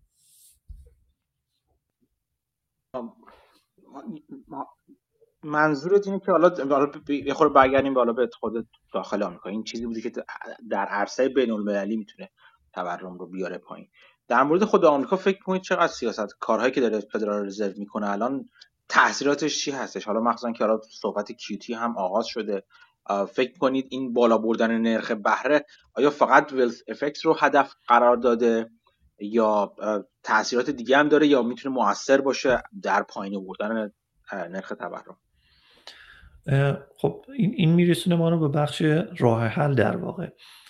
و یکی از راه حل ها همین همین کاری هستش که داره فدرال رزرو انجام میده. و در واقع این راه حل منشأش همون دیدگاه دیدن اقتصاد از سمت تقاضا هستش که خب می‌خواد تقاضا رو بیاره پایین. مشکلش چی هست؟ همینطوری که گفتم مشکلش این هستش که شما اینوستمنت رو هم میارین پایین. شما وقتی که رکود اقتصادی هم ایجاد می‌کنین و این رکود اقتصادی باعث همینطور که اینوستمنت رو میاره پایین ارزه رو هم در واقع کم می‌کنین. چون که شرکت ها پول برای اینوستمنت کمتر دارن و خب ارزه هم کم میشه و امیدوار هستن که آسیبی که این سیاست به قسمت تقاضا می‌زنه بیشتر باشه تا آسیبی که به قسمت عرضه می‌زنه. وگرنه چون فدرال رزرو نمی‌تونه بیاد اصطلاحا لیزر فوکس باشه بگه من این کار رو می‌کنم فقط همین یه قسمت آسیب ببینه. نه این آسیب کلی می‌زنه هم عرضه رو کم می‌کنه هم تقاضا رو کم می‌کنه. امید به این هستش که تقاضا سریعتر کم بشه نسبت به عرضه که تورم بیاد پایین چون ابزاری که فدرال رزرو داره و سیاستی که دنبال می‌کنه سیاست هایی بر اساس اقتصاد کینزیانی هست این راه حلی هستش که اونها دارن که بله صد درصد می‌تونه کارساز باشه و می‌تونه تورم رو پایین بیاره. افزایش نرخ بهره حتی اسید بابل ها رو هم پایین آورده همینطوری که می‌بینیم خیلی از اونهایی که خیلی از دارایی هایی که قیمت های بسیار بالایی داشتن اینها پایین اومدن. بله این می‌تونه کمک بکنه و ولی ضررش همین هستش که گفتم مشکل ارزه رو هم به وجود میاره. در مقابل اون افرادی که حالا دنبال روی دیدگاه MMT هستن میگن که خب ما بیایم به جای اینکه تقاضا رو سرکوب بکنیم بیایم بیشتر هزینه بکنیم و ارزه رو بالا ببریم که در واقع ارزه بالاتر بره. و به این شکل مشکل تورم حل بشه. یعنی به جای اینکه مردم رو بیکار بکنیم بیایم ارزه رو زیاد بکنیم. خب این, این, این راه هم می‌تونه کارساز باشه. اما اشکالی که داره این هستش که این سرمایه گذاری هایی که انجام بشه که ارزه رو بخواد بالا ببره این سرمایه گذاری ها طول می‌کشه تا جواب بده. و علاوه بر اون خب تقاضا رو هم بیشتر می‌کنه. مثلا اگر الان دولت امریکا اومده پول زیادی میزاد می‌خواد بذاره برای صنعت سمی کانداکتور یا صنایع مختلف. خب این باعث میشه که نیروی کار تو اون بخش خیلی سخت بشه گیر آورد. پول یهو زیاد میاد تو اون صنعت. همین الان هم نیروی کار کم هستش. خب فشار میاد دستمزد میره بالا تقاضا میره بالا می‌تونه اثر منفی روی تورم داشته باشه. یعنی اون راه حل طرفداران MMT که میگن بیایم عرضه رو بیشتر بکنیم و تقاضا رو سرکوب نکنیم. اون هم این این اشکال رو داره که در کوتاه مدت حداقل باعث افزایش تورم میشه. اشکال بزرگتر از اون این هستش که اون ارگان مرکزی که دولت هست یا بانک مرکزی هست از کجا می‌دونه که توی چه قسمتی باید سرمایه گذاری بکنه؟ شاید اشتباه بکنه. اصلا یه جایی رو داره سرمایه گذاری می‌کنه که باعث کاهش تورم نشه تا حتی تقاضا رو هم بیشتر بکنه. اینجا ما رو میرسونه به مطلب بعدی که راه حل بعدی این هستش که خب ما بذاریم تحت بازار آزاد. مثلا اگر بازار آزاد الان یا پنج سال پیش یا چند سال پیش می‌دید وضعیت مثلا نفت خوب نیست سرمایه می‌رفت به سمت اینی که سرمایه گذاری بکنه روی پروژه های نفتی و در واقع مشکل عرضه نفتی که الان داریم رو شاید بازار آزاد می‌تونست چندین سال قبل حل بکنه اگر رگولیشن ها نبود و گردش آزاد سرمایه بود می‌رفت به اون یا همین الان اگر بازار آزاد می‌بینه مشکل عرضه در فلان جا وجود داره می‌تونست بره و سرمایه گذاری بکنه رو اون قسمت و مشکل عرضه اون قسمت رو حل بکنه که حالا بحث اینجا به وجود میاد که خب بازار آزاد این کار رو بکنه چه تفاوتی داره با اینی که دولت بیاد این کار رو بکنه؟ تفاوتش این هستش که دولت باید از طریق deficit این کار رو بکنه و همینطوری که گفتیم deficit ی که از طریق real saving تامین نشه باعث افزایش تورم میشه چون چاپ پول هستش. اما بازار آزاد چون پول مثل, مثل دولت نیستش که بتونه پول چاپ بکنه یا دفیسیت ایجاد بکنه بنابراین سرمایه گذاری که بازار آزاد انجام میاد از یک پسندازی یا از یک اینوستمنتی میاد بنابراین چاپ پول نیست و اون تا اون سرمایه گذاری به مشکلات عرضه بخواد کمک بکنه جواب بده اینطوری نیستش که ما بگیم چاپ پول اتفاق افتاده تقاضا رفته بالا و تورم بالا رفته. این هم میشه راه حل سوم که بازار آزادش هست. مشکلش چی هست؟ مشکلش این هستش که من سیاستمدار نمی‌تونم بشینم به امید اینی که بازار آزاد مشکل رو حل بکنه در صورتی که دو ماه دیگه انتخابات هم هست یا دو سال دیگه انتخابات هم هست من باید یه کاری بکنم. یا بانک مرکزی به عنوان نهاد مرکزی باید یه کاری انجام بده.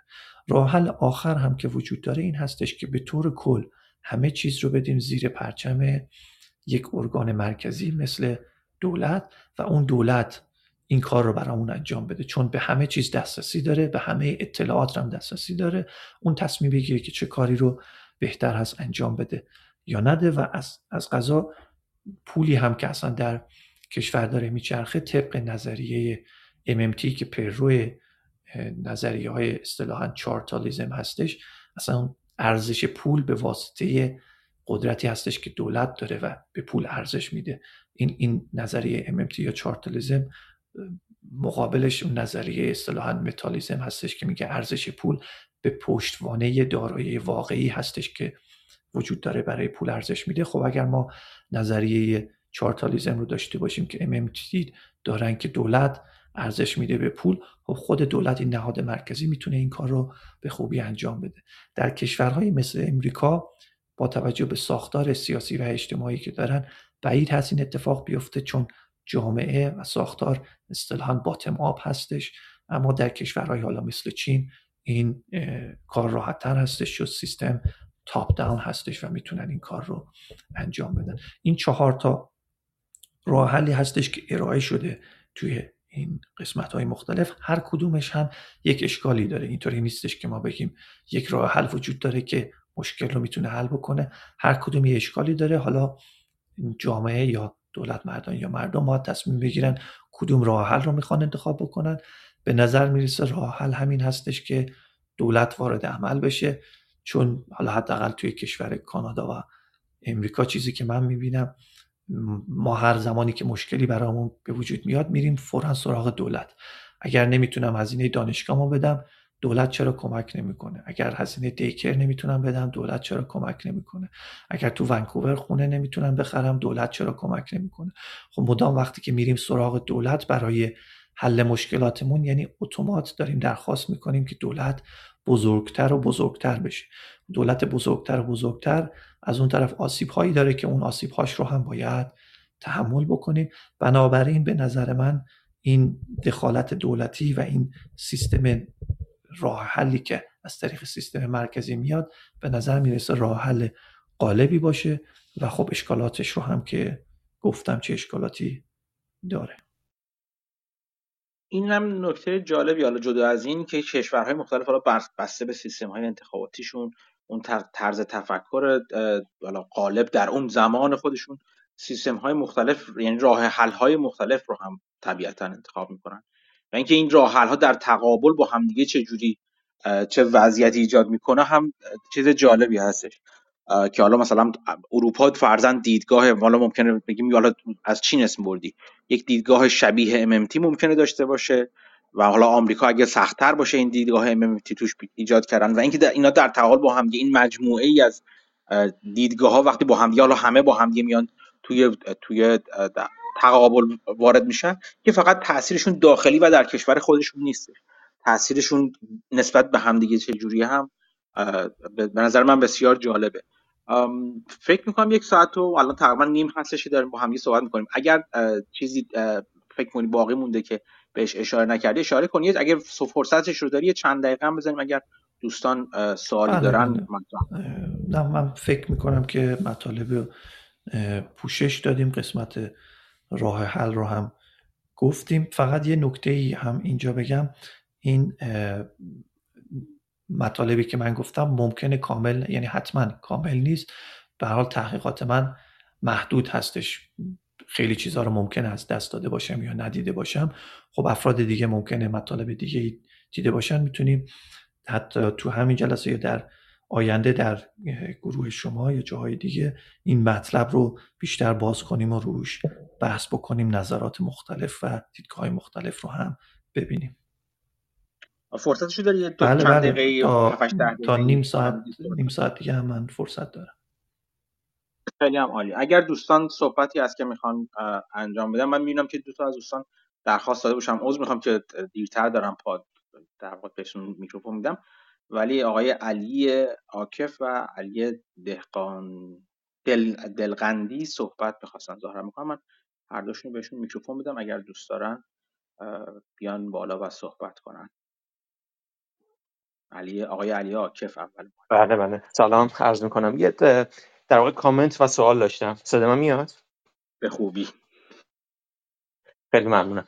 مشکل داشتم اما کلاب هاوس همیشه و صدا نمیومد در مورد بانک ها که فرمودین و نتونستن از liquidity liquidity استفاده بکنن بانک ها زیر regulation های اصلا کامنت خیلی سریع در تایید حرف شما که از در واقع 2008 خیلی تشدید شد که الان رو فکر کنم Basel 2.5 هستیم و در بعد Basel 3 منتقل بشیم که در واقع در نظر می‌گیره که value at risk بانک ها چقدر هست و capital charge بهشون در واقع اعمال میشه و فکر می‌کنم نمی‌تونم وصلش کنم به QE که چطور می‌تونه کمک کنه که بانک ها در واقع از این regulation خارج شن. این regulation از طرف FINRA میاد و باعث میشه که بانک ها نتونن در واقع ریسک بالاتری بپذیرن. یه جورایی داره انگار بانک ها رو جدا می‌کنه از کل جامعه و می‌ذاره که smaller financial در واقع entity ها استفاده کنن و ضربه بخورن. بانک هایی که زیر Basel 2.5 یا F تو امریکا بهش میگن FRTB هستن نمی‌تونن استفاده کنن.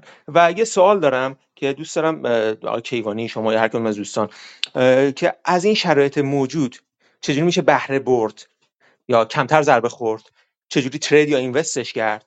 اگر در نظر بگیریم کسی فکر کنه 100 درصد cash هست پیشنهادتون چیه؟ option تون چیه؟ ممنونم. در رابطه با بانک ها کاملا درست میگین این regulation ها وجود داره. همینطوری که گفتم یکی از قسمت های پادکست خودم مفصل در رابطه با balance sheet capacity صحبت کردم. اونجا همین regulation ها رو هم پوشش دادم و ولی این regulation ها قسمت بزرگ همه ماجرا که هیچ حتی قسمت بزرگ ماجرا هم نیست. خیلی شاخه های دیگه و مطالب دیگه ای داره ولی کامنت شما در رابطه با چیز کاملا درست هستش. در رابطه با وضعیت بازار خب و اینی که کش باشیم اتفاقا چند وقت پیش نمی‌دونم توی چه گروهی بود همین بحث مطرح شد. منظور از کش یعنی چی؟ چون کش برای حالا سرمایه گذارهای خورد شاید همون پولی باشه که در حساب بانکی داریم اما برای سرمایه گذارهای بزرگ این این کش معنی معانی مختلفی داره. اگر میره مثلا ترژری بیل می‌گیره یک ماه دو ماه سه ماه این این خودش کش هست برای اون, اون, فرد. این نوعی از در واقع کش هستش. این, این که کش باشیم چی هستش؟ خود کش هم به همین دلیل نوعی از اسست یا دارایی حساب میشه در سرمایه گذاری اینی که چی بخریم؟ خب هر کسی بر اساس صلاح دید خودش بر اساس نوع سیستم سرمایه گذاری خودش باید تصمیم بگیره اصلا سرمایه گذاریش با چه هدفی هست برای چه مدتی هست نوع استایلش چی هست مثل من asset allocation انجام میده یا value investing انجام میده یا اصلا technical trader هستش. این این مسائل مختلفی هستش. خود من دو تا پورتفولیو دارم. یک پورتفولیوی بلند مدت هست برای بازنشستگی هست که اون هیچ تغییری نکرده. یعنی همچنان بالای 90 درصد ETF VT هستش که equity کل دنیا هست و حدود 5 تا 10 درصد هم طلا هست. این مسائلی که توی یکی دو سال اخیر به وجود اومده حتی اگر 5 6 سال هم طول بکشه برای اون پورتفولیوی من تغییری ایجاد نمی‌کنه. یک کسی ممکنه مدت زمان کوتاهتری داشته باشه مثلا time horizon ش برای سرمایه گذاری یک سال باشه سه سال باشه پنج سال باشه بر اساس نوع ریسکش و اینی که بعدا با اون پول می‌خواد چه کار بکنه باید باز یک در واقع asset allocation دیگه ای داشته باشه با ریسکی که مد نظر خودش هست رو به وجود در واقع ایجاد بکنه اون پورتفولیو رو.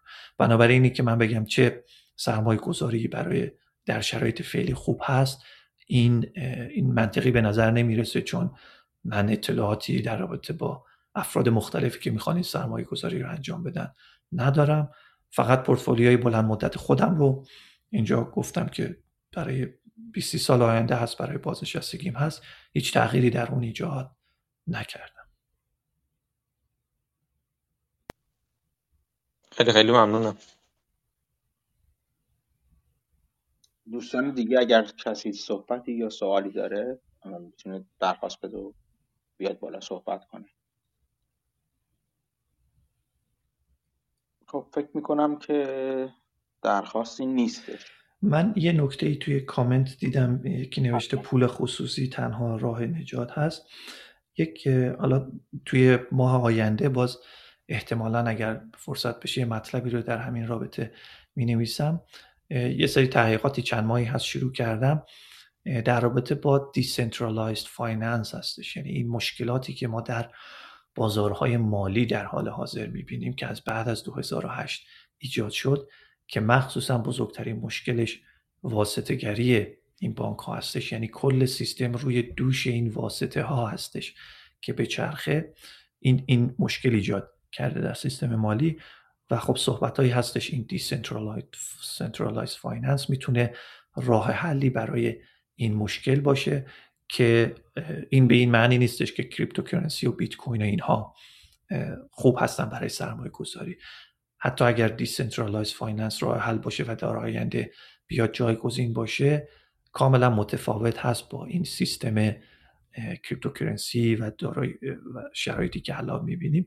حالا تو ماه آینده تحقیقاتم که تکمیل بشه سعی می‌کنم یه مطلبی هم در همین رابطه decentralized finance و cryptocurrency تحقیقاتی که انجام دادم رو حالا بیام و, و عنوان بکنم. یک سوال دیگه هم دیگه آره. بگو بگو بگو. آره نرخ بهره اروپا بره بالا. آیا یورو نزولی میشه؟ DXY بالا میره اگر یورو بالا بره. در رابطه با تغییر قیمت ارزها نسبت به هم تحقیقات من نشون میده که سیاست های بانک, مرک، بانک های مرکزی تاثیرگذار هست اما خیلی اهمیت نداره یا دلیل اصلی نیست. تغییر شرایط مال بازارهای مالی جهانی به طور کلی که حالا مثلا می‌تونیم بگیم یورو دلار سیستم یکی از اون بازارهای مالی هست. اونها هستش که تعیین کننده هست در وضعیت مالی. نه اینی که مثلا بانک مرکزی نرخ بهره رو بالا ببره یا پایین بیاره. تغییر نرخ بهره بانک های مرکزی حتی به نوعی می‌تونیم بگیم واکنش به تغییرات بازارهای مالی جهانی هستش. ولی چیزی که حالا کسانی که با سیاست های بانک مرکزی سر و کار دارن سعی می‌کنن اینطوری ببینن که اگر بانک مرکزی نرخ بهره رو بالا می‌بره این بالا بردن نرخ بهره باعث جذب سرمایه میشه. بنابراین کسی اگر مثلا آمریکا نرخ بهرهش بالا برد اون شخص ژاپنی باید بیاد ینش رو به دلار امریکا تبدیل بکنه که بیاد در بازار امریکا سرمایه گذاری بکنه نرخ بهره بیشتری رو بگیره. بنابراین دلار امریکا مثلا نسبت به ین ژاپن بالا میره. تحقیقات من نشون میده که به, به این شکل نیست و در واقع اون عوامل بازارهای مالی که باعث میشه مثلا ذخیره های ارزششون رو بفروشن. مثلا دسترسی به تمدید کردن وامشون نداشته باشن. مثلا دسترسی به وسیقه نداشته باشن. اینها هستش که تعیین می‌کنه تغییر قیمت ارزها رو نسبت به هم دیگه.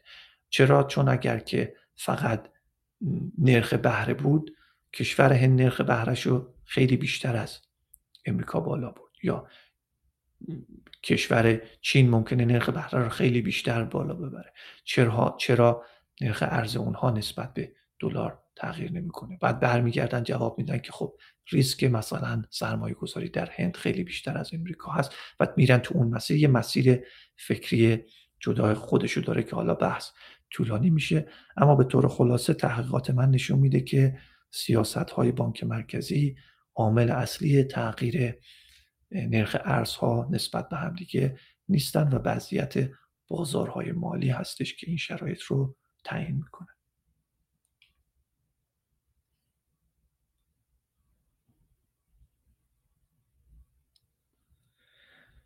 یه سوال دیگه هم می‌بینم در رابطه با استاک در کوارتر چهارم. خب کوارتر چهارم و کوارتر اول 2023 به قول آقا مهدی جواب درست این هست که نمی‌دونم. اما خودم حدسم بر این هستش که اگر تغییری هم بخواد در بازار stock market اتفاق بیفته یا اصطلاحا کاتالیستی وجود داشته باشه شاید انتخابات میان دوره‌ای بتونه کاتالیست مهمی برای تغییر شرایط بازار stock market و حتی بازار bond باشه. اما اینی که بالا بره یا پایین بیاد رو نظری ندارم.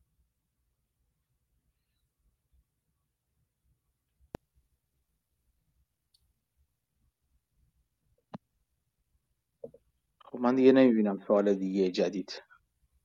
آره یکی از دوستان بذارید مسعود مسعود فکر کنم یه سوالی می‌خواد بپرسه. مسعود بیا. سلام درود بر شما. صدای من میاد؟ به خوبی. مرسی از صحبت های بسیار خوبتون. یه بخشی در مورد اینکه شاخص تورم چی بوده صحبت شد. من اگه اشتباه نکنم آمریکا یه سری bond صادر می‌کنه که inflation protected ن و اونجا از یه شاخصی باید استفاده بکنه که تعیین بکنه نرخ بهره اون بدهی یا اون اوراق چیا هستن. فکر کنم اونا بر اساس CPI درسته؟ بله درسته. آها خب پس از این نظر میشه گفت پس شاخص اصلی که دولت حداقل بهش نگاه می‌کرده با توجه به این اوراق باید آی باشه نه ای. بله مطلب درستی هستش که اونها بر اساس آی تغییر می‌کنن و فدرال رزرو حالا گفته به ای نگاه می‌کنه. بله نکته نکته جالب و درستی هست. بعد من اینجا یه فرصت آربیتراژ می‌بینم. دولت یه سری اوراق داره که باید یه سری بدهی بابتش بده و می‌تونه یه سری از هزینه های PC, CPI رو کم بکنه مثل این copayment ی که برای خدمات درمانی. دولت می‌تونه نگاه بکنه اگه هزینه این copayment ها برای خدمات درمانی کمتره نسبت به اون اثری که داره که روی CPI می‌تونه مثلا نرخ بهره کمتری بده به اونایی که bond inflation protected خریدن و عملا اون پول خرج کمک درمان ملت بکنه و حتی یه سودی هم ببره. ملت همینجوری راضی تر باشن و اونایی که این اوراقا خریدن عملا هزینهش رو میدن. که این trade-off هم جالب میشه. آره ولی فکر می‌کنم به همین دلیل شما هیچ وقت سیاست مدار نخواهید شد چون سیاست مدار فکرش این نیستش که به taxpayer سود برسونه یا چه کاری بکنه که سوددهی برای دولت داشته باشه. یعنی اصلا براش مهم نیست چقدر پول خرج می‌کنه. آره آره از نگاه چیز از نگاه trader ی و finance بهش نگاه کردم که آربیتراژ یه جوری بله. بعد یه چیزی در مورد پیش بینی تورم هم این روند قبلا یه چند بار تو صحبتاتون گفتین معمولا فدرال رزرو نرخ بهره رو می‌بره بالا تا یه جای بازار عملا break down می‌کنه یه جایی خراب میشه. و الان که inflation رو داره می‌بره نرخ بهره رو داره می‌بره بالا Fed funds rate رو که inflation رو مقابله کنه شما حدسی دارین که کجا این break رو خواهد داد و خب فد رو مجبور می‌کنه که متوقف کنه یا اینکه کی این اتفاق میفته حدسایی دارین در این زمینه؟ حدس من بر این هستش که خب بازار اکویتی رو فد بهش نگاه نمی‌کنه. یعنی اگر می‌خواست به بازار اکویتی نگاه کنه همین الان ها دیگه باید یعنی تو ماه جولای حتی باید این کار رو متوقف می‌کرد چون بازار اکویتی افتاده بود. حدس من این هستش که به بازار اعتباری یا کردیت مارکت نگاه می‌کنه و اگر اونجا مشکلی به وجود بیاد میاد و سیاستاشو تغییر میده و بازار کردیت مارکت هم همچنان داره مقاومت می‌کنه. فعلا نشونه هایی داریم می‌بینیم که بازار داره ضعیف میشه. اما اینی که مشکل جدی داشته باشه که یهو از هم بپاشه اون رو هنوز ندیدیم. در رابطه با بازار هم یه, یه نکته بگم که سال 2019 repo market یا بازار repo که حالا بازاری هستش که پول قرض داده میشه و در ازای پولی که قرض داده میشه وثیقه دریافت میشه. یعنی به شکلی secured lending هستش. سال 2019 اون بازار دچار مشکل شد و repo rate یهو jump زیادی زد به حدود 10 درصد و فدرال رزرو اومد وارد عمل شد و پول وارد اون بازار کرد نرخ بیاد پایین و الان هم یک برنامه دارن به اسم SRF که از طبق اون برنامه می‌تونه هر کسی بره از فدرال رزرو پول قرض بگیره وسیقه بده با نرخ بهره که فدرال رزرو تعیین می‌کنه. اما مشکلی که برای این SRF به وجود اومد اینه که ظاهرا خیلی کسی علاقه ای نداره ازش استفاده بکنه. در واقع مشکل SRF به نظر می‌رسه همون مشکلی هستش که discount discount window در رژیم قبلی مالی داشت. discount window اینطوری بود که به جای اینی که برن از بانک های دیگه بانک رزرو قرض بگیرن با نرخ Fed funds rate در Fed funds market می‌تونستن برن از discount rate discount window از فدرال رزرو بانک رزرو قرض بگیرن و با نرخ discount rate اصطلاحا. ولی کسی نمی‌رفت چون اگر بانکی می‌رفت به سمت discount window و از فد قرض بگیره نشونه این بود که کس دیگه ای بانک دیگه ای بهش پول قرض نداره نداده و خب اعتبارش از بین می‌رفت. این SRF هم به نظر می‌رسه همینطوری باشه. یعنی اگر کسی بره سراغ SRF که مستقیما از فد بگیره یعنی در repo market نتونسته وثیقه مناسب رو بیاره که بهش پول قرض بدن مجبور شده بره از SRF بگیره. البته هنوز زود هست همچین نتیجه گیری ولی به نظر می‌رسه این برنامه SRF فدرال رزرو هم کارساز نبوده که اگر این حالت باشه امکان این وجود داره که دوباره repo market دچار اختلال بشه و حالا repo rate ببینیم که jump بالا بزنه و دوباره فدرال رزرو بیاد وارد بشه که اگر credit market یا repo market دچار مشکل بشه عملا دیگه برنامه QT فدرال رزرو از بین رفته و مجبور برگرده به همون روال قبل. اما فعلا همچین اتفاقی نیفتاده. مرسی از توضیحات. ممنونم. مرسی همین جان. خیلی خیلی من خودم خیلی استفاده کردم. امیدوارم که دوستان هم استفاده کرده باشن. همونطور که گفتم این گفتگو ضبط شده. فایلشو من حتما برای امیر میفرستم تو پلتفرم های پادکستم پادگیرتون هم می‌تونید بگیریدش در یکی دو روز آینده. سعی می‌کنم این یکی زود بفرستم بیرون. اگر صحبتی چیزی داری امیر بگو اگر نه کم کم اتاق رو ببندیم. بازم ممنونم از اینکه امروز اومدی و این صحبت ها رو انجام دادی. خیلی خیلی بحث خوبی بود. من خودم به شخص خیلی استفاده کردم. خیلی ممنون از شما که این وقت رو دادید و این صحبت رو انجام دادیم. در همین رابطه هایی که صحبت کردم مطالب بیشتری حالا هم گفتم بالانس شیت کپاسیتی هم وضعیت دلار و کلا مطالب ماکرو رو کسایی که حالا کار من رو دنبال می‌کنن دیدن صحبت های زیادی انجام دادیم. هم کانال تلگرامی من هستش که می‌تونن مراجعه بکنن. هم سایت پادکست من هستش که آدرس سایت در پروفایل همین خودم در کلاب هاوس هم هست. یا مستقیما می‌تونن برن به سایت akinvestment.supercast.com اونجا جزئیات پادکست رو گفتیم از همونجا هم می‌تونن در پادکست ثبت نام بکنن یا در کانال تلگرامی که دارم باز اون هم تحت عنوان AK Investment Channel می‌تونن بیان کامنت بذارن و مطالب و کارهای من رو دنبال بکنن.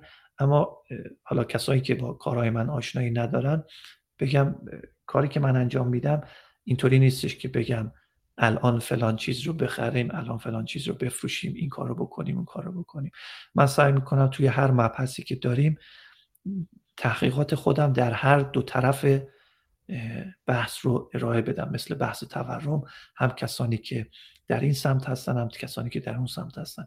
یا همه مباحث دیگه که وجود داره دلار باند یا هر چیز دیگه تحقیقات خودم رو در هر دو طرف یا چند طرف ارائه بدم و اون تصمیم شنونده و مخاطب هستش که تصمیم بگیره با توجه به این اطلاعات و این تحقیقاتی که ارائه دادم چه حالا استفاده ازش ببره برای سرمایه گذاریش و برای آینده پورتفولیوی خودشون. بنابراین اگر کسی کار من رو دنبال می‌کنه انتظار این رو نداشته باشن که بهشون گفته بشه چه چیزی الان خوب هست بخریم یا چه چیزی بفروشیم. بیشتر تحقیقات خودم در زمینه macro economy و بازارهای مالی رو ارائه میدم.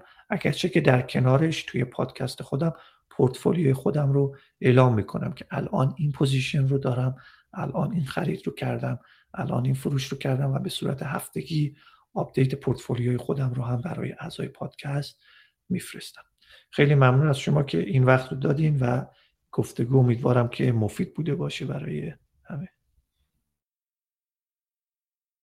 ممنونم. من خودم هم توصیه می‌کنم حتما امیر رو و گروه تلگرامیش رو دنبال کنید. من لینک های مربوطه رو توی نوت ها و یادداشت های مربوط به پادکست می‌ذارم که تو پادکست تو پلتفرم های پادگیر قابل دسترسی باشه. امیر نمونه های مختلفی از کارهاشو و پادکستاشو توی گروه خودش گذاشته که می‌تونید اونجا ببینید که منظور از امیر این توضیح, توضیح میده چی هستش. چطور بررسی می‌کنه؟ من خودم این سبک رو بیشتر میپسندم اصولا اینکه در واقع کمک کنه که شنونده یا خواننده یا حالا مخاطب با نوع نگاه فرد گوینده آشنا بشه که بازار رو چطوری می‌بینه و بعد خودش تصمیم بگیره که چه کار می‌خواد بکنه. همیشه این سبک رو من بیشتر میپسندم تا اینکه شما صرفا سیگنال بدین این رو بخر این رو بفروش یا غیره. همیشه باید تصمیم گیری به عهده مخاطب باشه. کاری که امیر می‌کنه به خوبی این است که سعی می‌کنه ابزار مناسب رو برای تحلیل بازار و فهم بازار در اختیار مخاطب قرار بده و از اونجا به بعد خود مخاطب هستش باید بس بسته به نیازش بسته به ریسک پذیریش سبک سرمایه گذاری که می‌خواد انتخاب کنه دورنمایی که برای سرمایه گذاریش داره تصمیم می‌گیره چطور از اون ابزارها برای که برای فهم بازار استفاده کرده حالا اون فهم رو چطوری به, صورت معامله در بیاره؟ و البته همونطور که گفت امیر هفتگی هم پورتفولیوی خودش رو آپدیتش رو در واقع در اختیار مخاطبینش قرار میده تا اونا ببینن که امیر چطوری داره در واقع به بازار نگاه می‌کنه چجوری فعالیت می‌کنه. حتما امیر رو دنبال کنید. بازم من ممنونم که امروز توی جمع ما حضور پیدا کرد و این بحث خوب رو داشتیم با هم دیگه. تا هفته آینده که دوباره دور همدیگه جمع بشیم راجع به موضوع جدیدی با همدیگه صحبت کنیم. مواظب خودتون و اطرافیانتون باشید. چیزای جدید یاد بگیرید بیاید به ما هم یاد بدید ممنونم از همه دوستان.